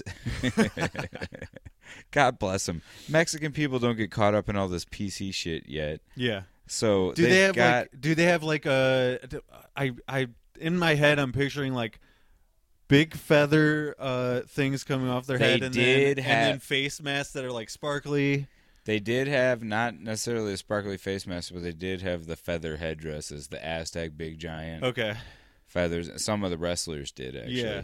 The women just came out and looked hot, and that was the funny thing about it. Is like All right, so I've been labeled by certain people we know as a misogynist. well, uh, ring girls though, th- th- you're supposed to appreciate them in that way. You're Don't not. be- It's not seen as a thing where like you're being weird because you're a male and there's a, a female out there strutting her stuff All or right, whatever. let's not be fucking kids about it. yeah, right. Guys like to look at girls, and girls like to look at guys, And that's why they're there. exact. Or you acknowledge it and don't act on it, or just enjoy it for what it is Mhm. and things like that. Right. Like, um, yeah, that's basically it. Maybe I mean, is what a product of an old time thing that used to happen, but it's it's there for a reason. No, You don't it's think it is? I I just don't think people should be such pussies. Oh, I no, I'm with you on that. I'm just saying, like, it's a thing. It shouldn't be a thing that people even think twice about. No, here's the thing. If you watch a rendition of Hercules save a princess, you want Hercules to be as buff as he possibly can, right? and you want the princess to be as hot as she possibly can. yeah. Hence, Eli- hence Elizabeth and Macho Man. If you go to wrestling, you're watching Hercules save the princess. Let's face it. So you should want beautiful women dancing while you see macho men beating each other up. What's the problem I here? no, yeah, I can't disagree. I can't agree with you any more than I do. But the ring girl is dying profession, man. Uh, yeah, I'll I'll agree with you on that. Like they did it. They used to do it during boxing. I remember The ugly that. girls are ruining it for everybody. Perhaps even concluding the beautiful women. Well, see, the thing with, uh, and I'll just draw an example from the one people most know about WWF or what Yeah. E now. Uh, they specifically look for A's that can also wrestle now. So it's a very That's interesting smart. cross It's a section. smart strategy because Yeah. then you can't be accused of being sexist because they're also a performer. Yeah. So, but in Mexico, they have no such illusions. So, on the side of the ramp, the entry ramp, which is awesome, it can shoot fire, it can do all that stuff. You have three girls on one side, or it might have been four and four. Let's say four and four. Four girls on one side, four girls on the other, all skimpy outfits, super hot, dancing in unison as people run down the ramp. And it's like, hey, sexist or not, this is an awesome spectacle. Yeah, and the uh, I I want to mention that the stage setup is all very professional. It's not like your small time indie show. No, this not is at a all. big built up stage production. It's a permanent location. Just Right. think of it that way. Obviously, if you have a permanent location, it's going to be badass. They had a screen, a video screen that was huge. Yeah, it's you very know. modern. They have all the bells and whistles. Yeah. Now, here's what was cool: the concessions were very interesting. Okay. So, since being there, I could read the complete menu, and I had two choices: sopa or torta. And sopa means soup, and torta means a sandwich that's very specific the way they make it. A Okay. torta, it's really good. They have like a special kind of bread, you know. And what would you compare it to? Um, like Imagine- a pinata? uh, No, imagine if uh, if a hot dog bun was a little. I didn't mean to say pinata. What did I Yeah. mean? Uh, pita. Pita bread. That's what I meant. okay, well, it's not like that either. So imagine a a big bulky hamburger bun, Okay.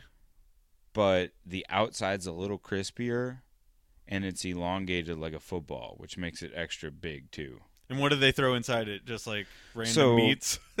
Well, they mostly throw inside it um, cream cheese is very popular. Am I getting that right? Some kind of white Mexican cheese that strikes me of cream cheese. Hmm. um, or just any kind of cheese, but mostly that cool kind of tasting cheese. Okay. Um, meat, and then like shredded beef or like it could be anything. Oh, okay. Could- so They a have tor- options. A torta is more like us saying sandwich. sure. They're like, yeah, yeah, what kind? We know it has the cream cheesy thing or the cheesy thing. Yeah. We know it has jalapenos. I'm trying to think of the other thing. It wasn't tomatoes, I don't think.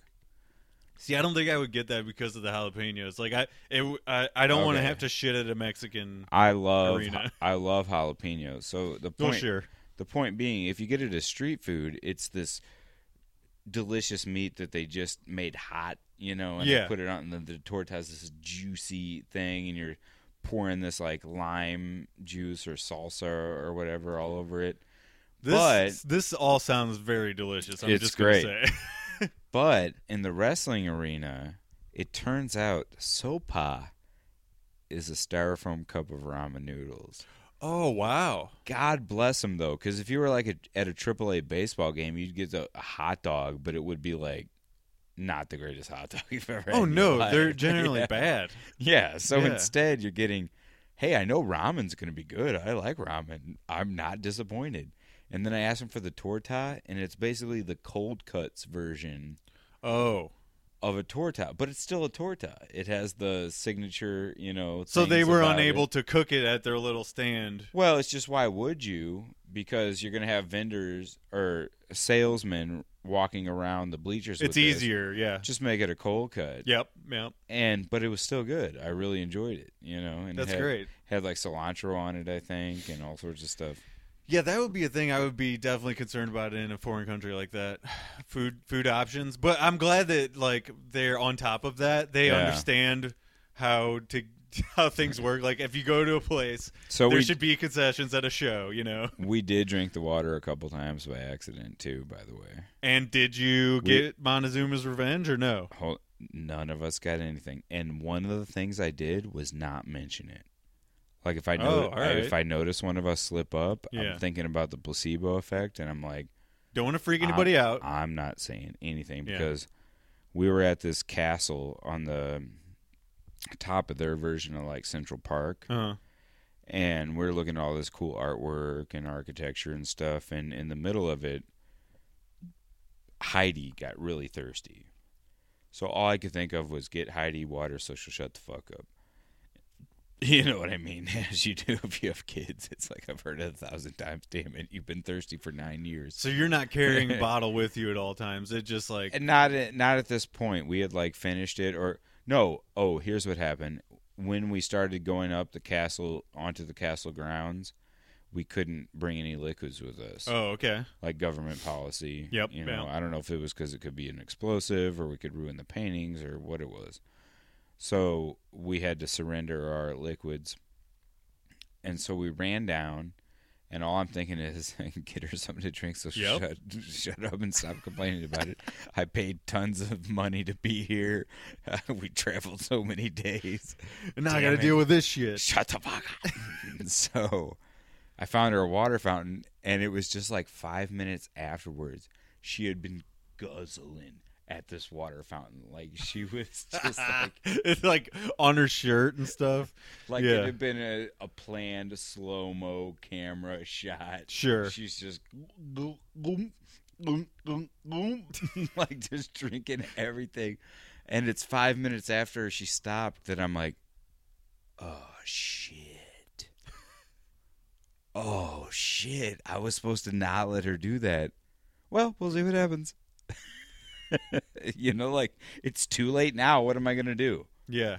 So we'll so see. you what didn't think to go back to the front and grab the bottle. You're just like, I got to end this as soon as possible so we can move on. Well, I was also trying to ask for directions to water in Spanish. Oh, okay, yeah. So when I got some directions to water, I just went with it. Yeah, And by the sure. time we got there, I'm like, it's a fountain. It didn't even register Yeah. until five minutes later. Obviously, Yeah. it registered on a delay, and it was like, oh. So luckily nothing happened though.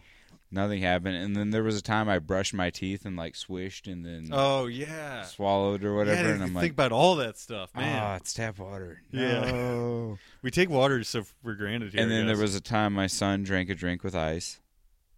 Yep. and all these things happened and nothing happened. Yeah, or you got to watch salad. Can't have salad because they wash it. supposedly, all this stuff. That's what I was getting at. Like supposedly, but it might be just a small percentage of the population gets upset, It's certainly possible. Yeah. and that we were extra careful for no fucking reason. Yeah. we could have just went hog wild, yeah. but who knows? I, I mean, I'd rather be prepared than not. If it Yeah. means me shitting my brains out. But we obviously made plenty of mistakes, and Yeah, that's the thing. right. We were trying to be careful, and we made plenty of mistakes. So let's get back to Mexico, uh, the Arena Mexico. Yeah. Um, how would you uh, your, describe your experience and your your uh, family's experience with it, watching the wrestling itself? So, two things I'll say about that is Okay. one, it was Sunday, so it was kind of light. Like the crowd wasn't huge, But we had a group of fans to the right of us that were totally into it. you Okay. know, and That were helps. Hooting and hollering. It helped a whole lot. Yeah. And I think that in part helped the kids got into it. Yeah, they know when to cheer and stuff. When, And I- when there's a, a group of people that are in the know, Yeah. you know, and they cheer, and then your kids are like, "Well, those kids know what they're doing, so I'll just join in." Yeah, And I wasn't sure if they were going to be into it, but by them being into it, it was cool. Like after we went outside, we got. Uh, I bought them lucha libre masks and capes and stuff like that. have they ever shown any interest in the stuff that's on TV? Sometimes, Okay. sometimes, but not like I. If, I could push them into it, but they're probably not going to find it on their own. Yeah, that's a that's a thing where like kids should embrace it if they like it. Yeah. I mean, they, they, like as with it. anything else, you know. they like it if it's around, but they're just not pursuing it on their own. If Yeah, that makes yeah. sense. So, uh, so that was the first thing that was cool. The second thing that was cool was they did a best out of three for most of the matches. Okay. So they would have like two tag teams or two triplets. So you could have four dudes So there's six man tags and regular two on two. Yeah. And, and they would do two out of three falls in each of these matches. two out of three falls, which was very interesting Yeah. because that's if you were looking for something that was culturally different, you don't see that even in the indies No, yeah, I in America. I will say there's a, a a little bit more influence lucha influence now on the indies than there used to be. yeah. But it's uh it's but as you said, it's very tag team based. Mm-hmm. and uh, they put on these spectacular matches where it's super involved because, like you said, some of them are six man tags. And so you gotta you gotta have all of this stuff and be able to improv off each other while also flipping around like crazy. so that that gave me two thoughts. The first thought was a lot of these wrestlers for these matches, these different matches, might be the same wrestlers, and they're just use, wearing different masks and different pants. Yeah, man, I could totally see for that. For sure, which makes they put themselves through a beating. And also, like, there are wrestlers that are skilled enough, and I'm sure that these guys are because they live this shit. Yeah. You know, uh, that they can wrestle in two different styles and like change up their mannerisms Exactly, and change their move set. They're just know? more employable that way. They're like, hey, Yeah. I'll pay you for the night. You do these two rules. But they certainly have a roster, you know, yeah. of at oh, least they have like tons of guys. Tons you know, of guys. I would I would estimate probably a place like like thirty guys that they move in and out of. You know, there's guys that come like you said on the weekend shows, and then you got all your young guys that do the opening matches, and it's sort of like in that way it sort of relates to like Japanese wrestling where Mhm. they bring up these young guys, they Like a put them on yeah, and they put them on. Uh, at the beginning of the show, the young lions they call them in Mhm. uh, in Japanese wrestling, but I don't know what they call them in the lucha. But any, but anyway, they bring them up through their system. They cultivate these guys, and they thrive in that one promotion, right? Right. And Mexico's very like that, where they stick to their promotions. There is there's very little like as, I, I think so. As far as I know, very little crossbreeding between promotions. Sort of like WWE, honestly, where they're like, you wrestle here and that's it. And the reason people come is because they know they can see you here and nowhere else. right. But the most, im- or the other interesting second thing. Oh, that- yeah, okay, and I perhaps the perhaps no, you didn't cut me off. You just followed on. But perhaps the most interesting thing was that uh, it being three three matches was like a three act play. Okay. and you could turn it into a tragedy, which could be a two act play. Wait, like- so there was only there was. Uh, do you mean? I mean falls? falls. Oh, yeah, okay, yeah, yeah, yeah, yeah. It's a, it turns it into the format of a three act play. I was gonna say, I hope there was more than three matches. So if you have fall fall by the same side, that's kind of a tragedy. That's two acts. Yeah. you know. yeah. Or you could play with it. You know, Yeah. you could have somebody lose the first one, Well, the bad guys win another Yeah, one. the bad guys generally, I mean, you know, this is sort of painting with the wide brush or whatever, but for the most part, ring the tag team psychology of a two out of three falls is bad guys win first, so they're up, right? yeah, They're and that's pretty much how it always goes. They're up, and then the good guys have to come from underneath. They win. Then it looks like the bad guys are going to win again. They come so close, but the good guys prevail. but it wasn't always that way. Sometimes, Yes, well, th- yeah. that's what was fun about it Right. because they had to keep it spicy. Okay. So sometimes the good guys would like handedly win the first round, but boom, and then the bad guys would come back and you're like, and they dominate for almost the entire rest of the match. They make them look so bad. And some right? here's the thing though, I think if I remember correctly, sometimes the bad guys do win in Mexican wrestling. Oh Just- yeah, they totally do. Just like they do in American wrestling. but I just mean like for for the happy ending or whatever Yeah. you call it. You know, the comeuppance of the good guy when they when they're playing that angle. But what I'm saying Um, is if you see a good guy wins first, uh one out of 3 hmm and then the bad guy wins, you're right back on the edge of your seat. It's Yeah. like the first match. You don't know who's going to win. It's a it's a pretty great thing about wrestling is they can play a lot of different angles. There's it's fertile ground for creativity in that way. You but, know what I mean? Like but you don't see that format. Guys cheating. There's a Yeah, rogue I know. element. Yeah, yeah, There's yeah. a rogue element of the guy cheat. You never know when the guy is going to cheat, or if he's just going to throw the match just because he's such a bad guy. He wants to cheat his way all the way to a loss, and he doesn't even care. It's definitely a fun psychological format. yeah, definitely. So, uh, I mean, it sounds like a super interesting time. It- Uh, yeah, so that's what I really liked about it. Yeah, um I had something I was going to ask you about with the So how many matches in all were there? Oh, geez, there was a lot. Really? So Yeah. how many hours would you say like 2-hour show? I want to say it was two, two and a half. Okay. and Standard res- wrestling show length is like Yeah. 2ish hours. and I can't remember exactly how many matches there were, but if you don't count falls, Yeah. because falls felt like it was three matches in a row. or were there two- any or singles two match- matches? There, I want to say yes, but my memory's fuzzy. What about uh female on female wrestling? Was there any I don't that? think so. No? I, I just don't think they had the talent. If I Yeah. remember, they didn't have the talent to draw from. Were there any Mex- uh American re- No. or or English looking wrestlers? No, it was all Okay. they were all done up. There was a group that came out dressed uber Aztec like, like Okay. they came out with the big feathers and everything. Yeah. Versus one that was more street looking, you know. What about the uh, music, entrance music? Oh, it was all cool. Do you think I it don't was, was it? So it's mostly. Spanish speaking uh, Yeah. lyrics, if there is lyrics. But was it was it very like Mexican feel? I want to say, and again, I don't remember this clearly, but I want to say there was like one or two American songs, okay, and it, but in the context, felt like if like he- rock and roll. You mean or yeah, something like that. Okay, But in the context, it felt like here, if you played a foreign song, you'd be like, "Oh, that dude's edgy." He played Yeah. a foreign song. There, it was just like, "Oh, he's edgy." He played an American song. what I saw in those documentaries that I mentioned earlier Mhm. uh, from AAA was that a lot of, or at least what I can remember, is that a lot of them have like sort of techno-y beats underneath. The Mexico uh, City pop music, or Mexican pop music, as I understand it, is big into auto tune and Yeah, big into those digital kind of sounds. Sort sort of rap-ish, but but But their own flavor, Spanish. totally. Yeah. Yeah. I wouldn't even say rapish. I would just say techno. Yeah, you know, and that's the that's kind of the flavor I got from most of what I heard on those documentaries. Definitely was like Yep. that's the sort of entrance music that is very popular in wrestling now, and Mhm. and actually in uh, Japanese wrestling as well.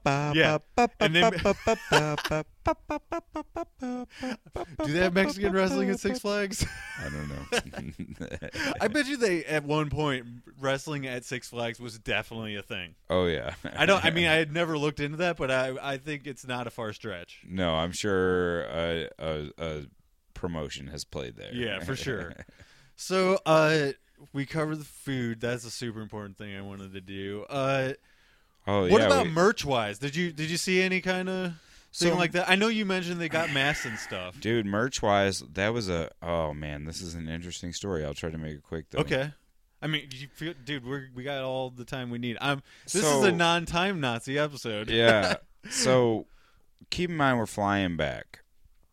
So any merch you get, you have to keep that in mind. Yep, You're yep. flying back. So it's you have gotta be, be sparing about it. You gotta Yeah. be uh, economical. You know, you like it's gotta be certain size, it's gotta be special enough that I'm like, Oh, okay, yeah. this is taking up room in my suitcase. Um, so the one thing I wanted to get was a skull because you know I'm into skulls because of that mushroom episode I did at your apartment. To be honest with you, you actually showed me the skull that you bought Oh, yeah. at uh, over um, uh, the summer, I think. yeah, it's also a whistle. So this is the story of the skull. Okay. So the kids found jaguar whistles, which are awesome. They sound just like jaguars. And I found the skull whistle, but I didn't have enough pesos on me at the time. Yeah. So I honestly told this dude like I'll be back. And we're in the middle of downtown Mexico City, like the big tourist area where they're having a huge festival. I mean, it's just it's like New York. There's tons of people, and we go to. The kids want hamburgers. They want to eat hamburgers in Mexico because that's hilarious. okay. So we go to eat hamburgers, and uh, I say, "Hey, I really want to buy all those souvenirs, but I don't have any pesos. I'm going to use my phone to find an ATM, and uh, I'll get the cash, and then I'll meet you back here at the hamburger restaurant." So they say, "Okay." And I'm like, oh man, this is like multiple blocks away. I got to really hustle for this not to be a hassle on them just sitting at the hamburger place. So I'm going and I'm going. And now I want you to keep in mind when I learned Spanish for this trip, I was testing a very certain verbal theory or a linguistic theory of how to learn. And that theory is called link word, or it's like a mnemonic. You know the movie Johnny Mnemonic? yes, I do. Well, Unfortunately, I do. Mnemonic means memory. It means plugging it into your brain, Uh-huh. you know, remembering something. So I had been practicing all these mnemonic skills because I'm learning education. And I'm like, all right, I'm going to use these mnemonic skills to teach myself different words. And one of the first flashcard words I got was cuadra. Cuadra means city block. And I'm not going to say it with the R anymore because my R is terrible. And it sounds douchey when people do that. So cuadra, I tried to link that in my mind by giving it a visual. And if you think about it in three dimensions, a city block is a cube, right? Yep. So it means city block.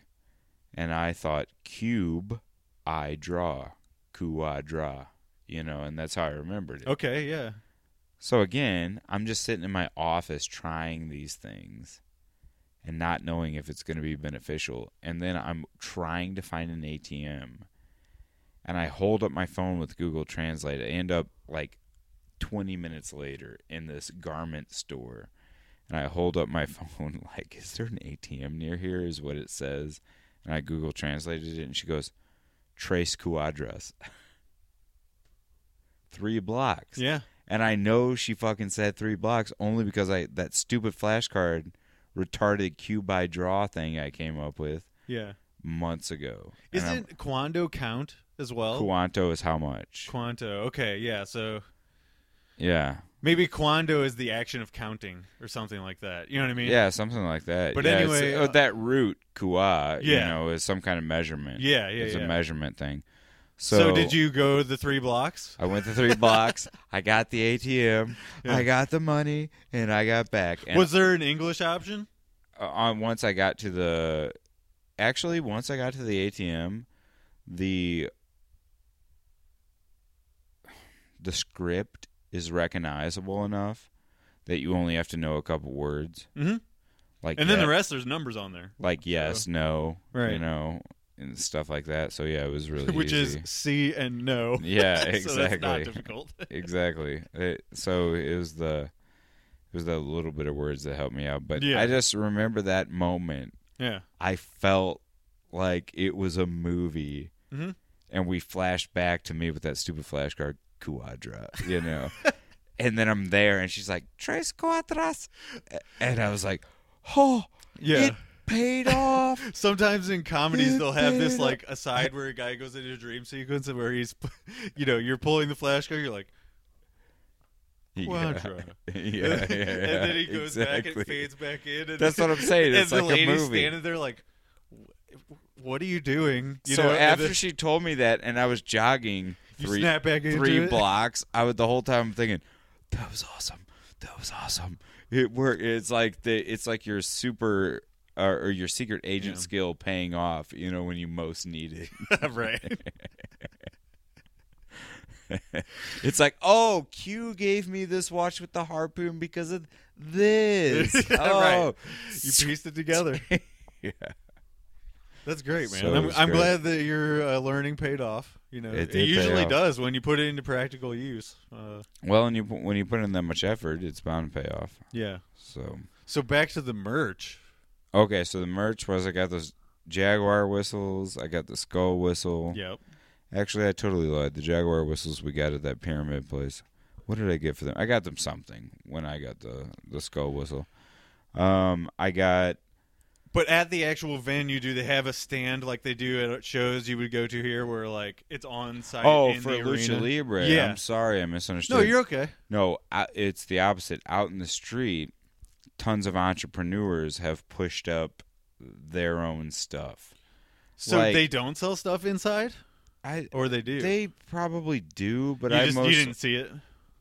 I didn't really look because it was kind of famous that you go outside and it's like a market. Yeah, sure, yeah. So you go out and it's a market, and I would think if you were any wrestler that wanted to sell their own merch, you would probably just do it outside, just Yeah, like everybody else. Honestly, like that, it actually sort of goes along with stuff that happens still today at concerts Yeah, here. Like people bootleg the shirts and sell them out on the street. Like in that, pan- you ever see the Pantera home videos? Mm-mm. Well, in one of them, they're opening for Kiss in Mexico, and it, it might Oh, even be. Mexico City.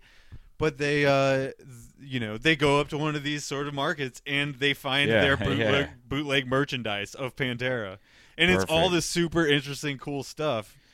Well, yeah. Uh, So we went out to the market, and that was the funny thing. Um, So did like, they have like T-shirts too? Did they have everything that they had have ju- they had anything, everything you can want. Like I said, for my kids, we bought them masks and capes and stuff How much that. did those run you? It was like two or three hundred pesos, which is like twenty bucks, thirty bucks, something like that. Not bad at all, dude. That's about standard price. Yeah, Actually, now that I think Maybe about better. it, a mask yeah, and a cape, that's a specialty item. They would overcharge on that stuff. For sure, here. So for sure. Here, they'd be twenty bucks a piece, or maybe get them both for thirty-five. exactly, like yeah. that. So you, you get good deal on that. Yeah, and it was Uh, funny because I tried to negotiate the guy down because I'm terrible at negotiating. But in these foreign countries, they tell you you're supposed to negotiate. Um, But do the masks look like they're homemade, or is it? no, they're fun, dude. That's- They're- that's amazing. They just don't have a brand tag on the Sure, inside. Sure, sure. But it's it's cool that it's still like good quality because that's the sort why it's costs more here is Yeah. it takes them longer to do. It's No, it's real good quality. yeah, that's but it was funny because I, I I tried my weak ass negotiating skills, and let's just say it was a hundred dollars for a mask and a cape. Let's just say, okay. or a hundred pesos.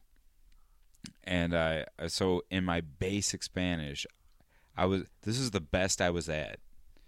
I was like, "Hey, how much for mask and a cape?" You know, and he was like, "A hundred." And I go, "Oh, okay. Well, how about for two masks and two capes?" Two hundred. and I was like, "Oh shit!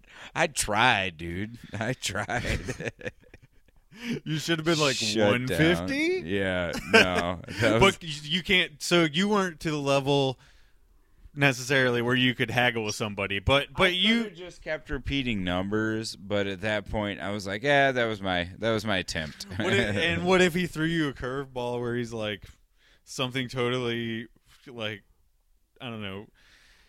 Why be so specific, kind of thing? You know, oh, like if he had just said some phrase that I didn't know what the hell he was saying, Yeah. I would have been like, I would have said, uh, "I don't understand." no comprendo. Yeah, no, com- no comprendo. I said that so many times down Yeah, there, and people were like, some people were assholes about it. Most people laughed. Well, know? what I mean, what do you mean, asshole? Like, what did they do? they just gave me a look like, "So fucking seriously? And I'm like, you don't even yeah, I don't. know. I'm just, I'm being honest. Do you want me to show you my flashcards? Yeah, look at my damn face. How do you say flashcards in Spanish? Who the fuck know. knows? Good call. I don't know. They should have had a flashcard for that. I know they didn't. no, why would they do that? That that's not something you would need to know in every conversation. I don't Okay, know. so- it seems relevant though. Right in the in this conversation, it does, if nowhere else. Um, so about what time does it wrap up? What do you mean? The show, like, was it a midday oh, show or it was uh early evening. okay? Yeah, so imagine going to like a just after dinner baseball game in the summer and coming out and it's still light. Maybe you like- go to the parking lot. maybe Just like the 8 sun or is 9 setting. p.m. or something? Yeah, something like that. Well, that's cool because that's different than here. You know, Yeah. shows get out at like 10 p.m. here. Yeah, Uh, It they, was- they push it as far as they can go. Honestly, they they try to. and spe- Well, indie. but ones this anyway. was a Sunday, yeah. so that makes a difference. But Yeah, you think? Uh, I mean, is Holy Day there um, as recognized as it is here? Like, is it a more th- church? so, more so. The Catholic Church huge there, but the one thing that was cool too is because I had that active crowd next to me. I Mhm. did join a few, like, you know, you know, Yeah, chants and stuff. joining a few chants and claps, and Amazing. Yeah, I, and I'm stuff. I'm so glad to hear that. Even though it was a small crowd, they're the dedicated ones were there. Yeah, They're and probably that- the ones that go multiple times a week. and that's what I was saying about the kids being into it is they did the claps sometimes and Yeah. chants and stuff. God, man, that's a that's a thing in wrestling that as, as long as I've known it, it's been a thing. You know what I mean? Kids really get into that too. You know, You like to. songs, chanting, it's a thing, and people people love to do like make up their own. You know, Mhm. and who knows? Like you could have been there the first time they made up a chant that day. You'd have no idea. You would But not. but you go along with it because it's a it's a thing that works. And we did some Ric Flair woos. Oh yeah. so and the chops. Yep. Is that when they happened? Yep. Oh, amazing! That's worldwide. translates? God, I love that so much. So, uh, do you remember any wrestlers' names by chance? No, I don't. Off the top of your head. L something O. So, okay, that's very American of you to say that. Yeah. Um. Well, shit! I just had a question in my head. I lost it. Well, anyway, um, so when you're leaving, does everybody sort of like take their time leaving, or is it a thing where everybody's ready to get out on the town? Um. Well, like, are people rushing to get out to go to dinner or anything like that? no, and again, it was a Sunday afternoon, but no, most people just kind of milled around the uh, market to buy souvenirs. Oh, you know what I was going to ask? This might have been what I was thinking of. The uh, fan experience, as far as like, do you get to meet any of the wrestlers? Do they bu- mill about? Didn't or- try. Maybe they did. Maybe you could go down to the floor. I don't know. I didn't try. You, but you didn't. You don't remember anybody like at the end of the show? They all come out or anything like that? I- No, I don't remember anything like that. But again, I you know I've been to wrestling shows where you try to kind of get out of your seat in the 16th row, you know, and you walk up to see if anybody comes out late, you know, sure. because a lot of times wrestlers would just come. They do like a little walk around the apron, you know, and they're Yeah. like, "Hey, if anybody's here to see me, Sure, like They'll the, be in, able in to the say hi. intermission, a lot at a lot Yeah. of shows they do that now, where they come out and talk to people. But- if there was something like that, I wouldn't have noticed it because I never walked down to the okay, the level because I would have had to go back into the stadium Yeah. and find a stairwell and go down. comparatively speak and pe- and I'll try to uh, track down and post a photo of like what the inside of the arena or maybe a few photos of what pictures, the inside of the arena looks like. But would you compare it to like uh, maybe St. Charles Arena or cuz that's like a sort of like half an arena or like a third of an arena what would, where would you sort of place it? I would stick it in between. I don't know how to because hockey arena is the best way to describe it, but maybe I don't know. like low level hockey arena. yeah, I don't know any hockey arenas Yeah. um, that are of that scale that I can reference. Yeah, there's there's one in uh, So- which means it's Illinois. big. Yeah. There's one I think is um, it might be Peoria where Stevie and I Yeah. saw Avenged Sevenfold, but uh, sort of like semi small town usually will have one of these, and it's either a college arena or something like that. so that's you- sort of in well. I would think what- if you had a high school or a college arena Mhm. and you had a blues arena, yeah, it's somewhere in the middle of the of those two. yeah, and also uh, I can't remember what year that they built that place off the top of my know. head, but um. I know it still has an old school feel. They haven't really like upgraded it too oh no, it's great. It's Yeah. just like really bare cement and bleachers and Yeah, I was know- gonna say like not bleachers. They have seats, but, but they also have bleachers. yeah, I Yeah. think so. So I, I, at least I think I remember seeing that. Or in some it's of the, the, same build out you would put bleachers in, Yeah. even if it has. And seats. also because of their stage setup, it does take up a little bit of the arena too. So it actually is a good environment for these like Sunday shows. yeah, it's great. Or like the weekday shows where there's less people sometimes too. I Mhm. actually don't know which ones are the most popular there, but I would assume Friday and I would Saturday assume still Sunday is. is very slow because of the religion. So, uh, we got through all the Mexican wrestling stuff. I don't know how to transition from that into final days of the trip, but uh, Well, I guess how would you like to do that? I guess the appropriate way to talk about it was what did it mean overall, Okay, yeah. and um, overall, first of all, I think it channeled me in life. You know, it took up a little bit of my thoughts every day. You know, getting ready for this thing, learning Spanish, going out and doing challenges. You know, things like that. And that's a pretty fun time when you have a project to work towards. It's like being in a band. Yeah, you get really in a zone, uh, mentally. Mm-hmm. You know, like your thoughts kind of all revolve around this one big thing that you're gonna do. You're in the moment. You're doing it. You're putting Yeah. it into practice, and then now you're transitioning back out of it. Yeah, so now you're coming out of it, and it's like, how valuable was that experience? Mm-hmm. I think it was tremendously valuable. I think uh, my confidence level, just in who I am as a being, you know, walking around this crazy ball that we're all on, is probably leveled up from putting myself in such a challenging circumstance and doing big things and taking my family with me. It was, it really was a challenge. Do you think that you're gonna be wanting more to do that to to save up for these big trips, like to other countries where you also don't speak the language, like? One thousand percent. Yeah. Um, have, I, I don't know why this popped in my head but just now, but have you ever thought about like Montreal, like Canada, where they don't speak English? There are, Yeah. or at least they would rather speak French, and they're kind of like uh, perturbed with you if you don't. I've been to uh, Vancouver, and all their signs have to be in French and English. Right. So I kind of get a little taste of that. But yeah, I would like to do. Is that a French-speaking area though? Uh, yeah, Montreal is a French-speaking area. Okay. Vancouver is is not, but by law they have to have both. Oh, okay, yeah. So, but I'm comfortable enough in French because I studied it in high school and a little bit in college. That So you went the French path fine. instead of the Spanish path. and- Correct. Yeah. yeah, that's why I had to do my own you know project to Right. teach myself. What about what about say a European country or something like that where they don't speak English? Would you be? Yeah, I want to. Uh, Germany is high on the list. Yeah. Austria is high on the list.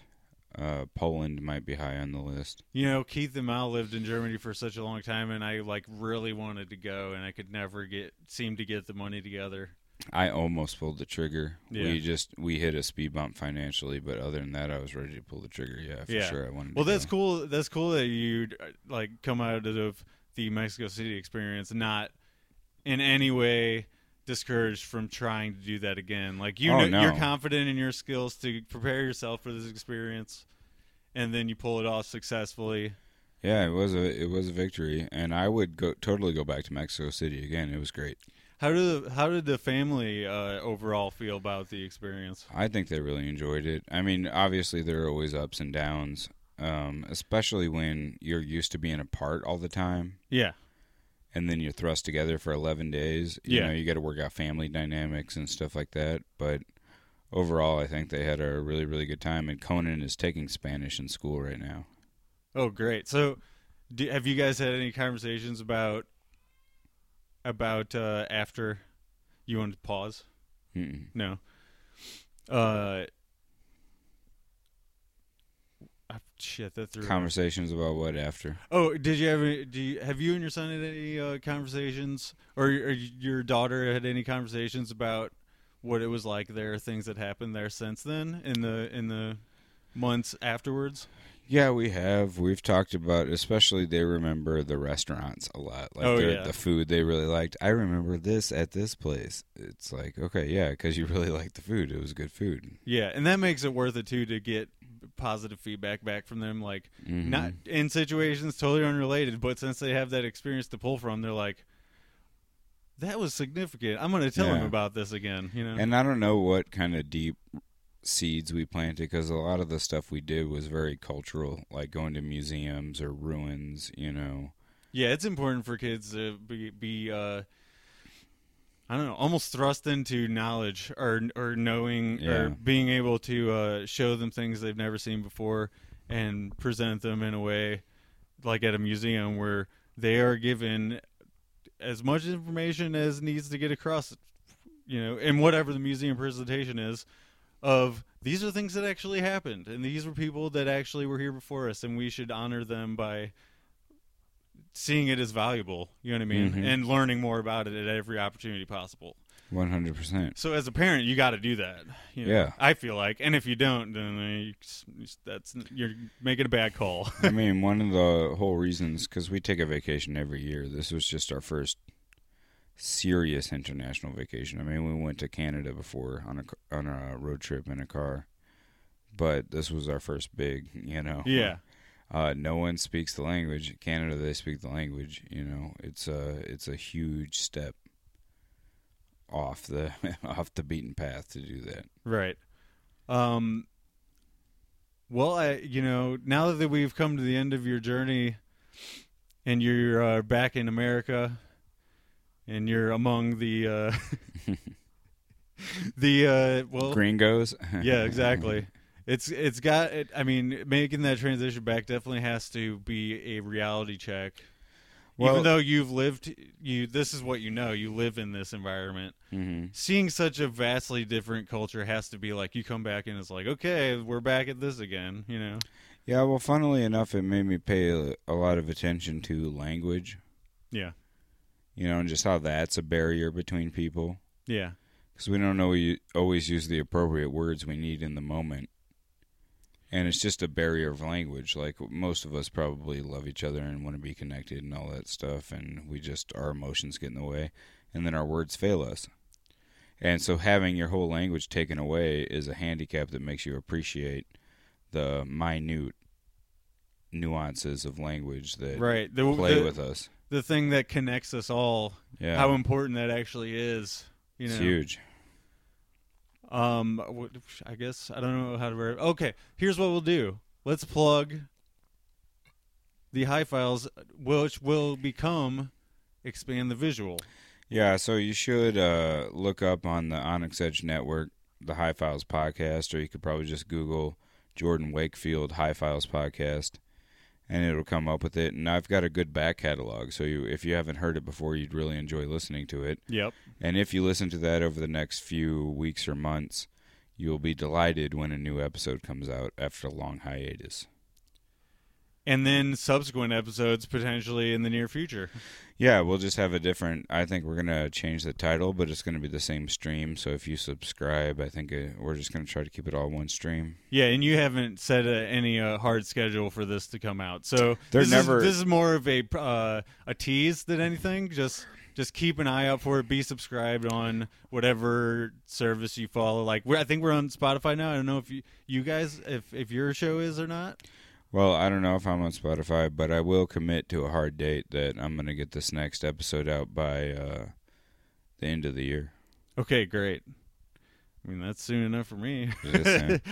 I mean, unless hell or high water comes. yeah, know, we I'm we have promised you nothing here. So yeah. if you're listening to this, you're like, well, Jamie. I mean, we waited long enough. No, no, When no. when will rent be due again? You'll you'll be fine. But the point is, if you listen to the back catalog, you'll be in prime time to listen to the new episode when it comes out, and then they should come out more regularly after that. Exactly. Yeah, and I mean, I feel like really you could pick and choose any episode in your back catalog, and there's something interesting there Yeah, for anybody. they don't have to be listened to in order. That's the whole point of them. They're like documentaries. Yeah, they're like mini. They're like mini. Do- each one of them's a mini documentary Yeah, for sure. in audio form, and I don't. I mean, Mhm. that's pretty interesting to me. It's pretty rare. Yeah, I, I- so- you know. When everybody starts ripping me off, uh, well, it started here, folks.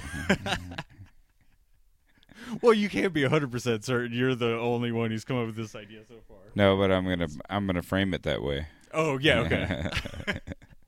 So be on the lookout for that uh, on the Onyx Edge Studios network at uh, well, let's see, highfiles.com maybe. Is that it? uh, expandthevisual.com. is best. Expandthevisual.com. Got it. Yeah, I have more content there too, written content. I'll uh, put that in the show notes too, so it'll come up when people see this episode. There'll be the ad will be already up there. Yeah, the podcasts are there. I've got a blog that I don't write, and it, but I post a lot of essays. Okay, great. And that's uh, Jordan Wakefield again, listeners. Yep. Everybody, you, you're a previous guest. Everybody knows who you are. Uh, that's gonna do it for this week. Do you want to do ham and eggies this episode? what is that? Ham and eggies It's how, yes. The answer's yes. Ham and eggies are at the end of every Bacon Days episode. We each name a ham and eggie, okay. someone or something that bothered us in the recent past that we would like to call out on the episode. Ooh, it's a good one. Why don't you go first? Okay, I think I'm gonna go with, and I and I hate to do this, but I'm not above putting down stuff that I also like and calling out what is wrong about it. Okay. I'm currently reading It by Stephen King, and it is long. So fiction stories, um, you know, actually writers can kind of run the gamut as far as like how far, how long they need to feel they need to go on about a certain thing or event that's happening. Couldn't they have um, compacted it a little bit? Or maybe their approach is just like, hell, my page count is pretty much endless. It's whatever I want it to be. So right. I'm gonna go on as long as I want. I get it if it, that if it's from that perspective, but if it's from the other one where he's just doing it to do it and for no other reason, you know, he's my ham and eggy. I gotcha. I gotcha. um, I, I, all I'll say though is that I still enjoy it, even though it's super long. So my ham and eggy is from my work. Okay. Certain So there- person or There are day shift janitors and there are evening shift janitors. oh, I know this world all too well. And the evening janitors, they have a particular floor. And the guy who has my floor, here are the two incidents that stick out in my mind about this guy. The first incident was I unlocked the book room, which is where we keep all these different uh, sets of uh, books for classes that they're supposed to read. yep. So it's kind of like a mini library. storage room specifically slash for your library. guys' Yeah. So I go in the book room, and in the corner, I wake up the janitor who was sleeping in the chair. and I'm like, well, I kind of see where his level of trying is at. Sure. Not the most motivated cat. So the next incident I have is I'm locking my door and I hear him in the janitor's closet and he's just talking on his cell phone. So, hey, whatever, dude. This is a different closet. I, I, I'm sure. Yeah, it's a different closet. right. I'm like, his own his own specific janitor lounge area. Yeah, yeah, with the big uh, with the big cement slop bucket in the floor. You know what I mean? Yep. Yeah, I know exactly what you mean.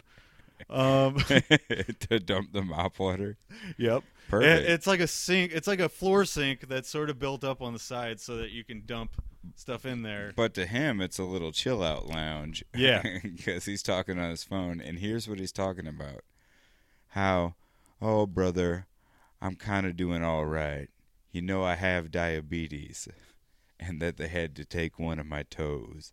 And I was like, oh shit, Wow. I wasn't supposed to know that, Yeah. but now I know that. And can I be mad at him for doing a bad job and sleeping and not cleaning my room? But here's why he's a ham and eggy. Okay. All this built up to exactly why. Cause my my floor is total shit. It is just nothing has been cleaned up since the beginning of the year. So it's just smears and smudges and shit all over the room. I mean, he's supposed to clean the floor. what does he think his job is? He doesn't, dude. He God damn it. sleeps and talks Please on his don't- cell phone. Let me. I, I I'll, I'm accepting his ham and eggy, absolutely. Uh, him as a ham and eggy, I should say. But I will say that you should probably not. I hope you don't view all janitors and custodians. No, not at all. as- because there are guys on the first floor, yeah, the, especially the day shift, that do a great job. okay, and that probably also has something to do with his superiors being there, the day shift superiors being there. Uh, I will say, like, I can tell my day janitor slacks off. It's not hard to tell. We Right. we work in a place where there's smudges and stuff on the floor all the time. hmm So because it's my job, I take care of it. You know. But you have all your toes. and that is that is the crux of this Yes. problem. So here's the worst part about him that makes him a ham and eggy. So one day, he cleaned the bathrooms with a mop and soaked up all this piss and didn't rinse it out and then mopped my room. Oh, And it smelled like piss the whole morning. That's why he's a ham and eggy. the whole morning. So what what time did he eventually get to it? Like he didn't get to it; it just faded. Oh, he never did it. no, he never got to it. This is awful. yeah, it is awful. Welcome to the city. He is uh, certainly a contender for our tournament. Mine was totally weak compared to yours. I'll say that. And Yeah. we're gonna end on that, the nine-toed wonder. and we'll uh, we'll see you next time, everybody. Bye. Green bean.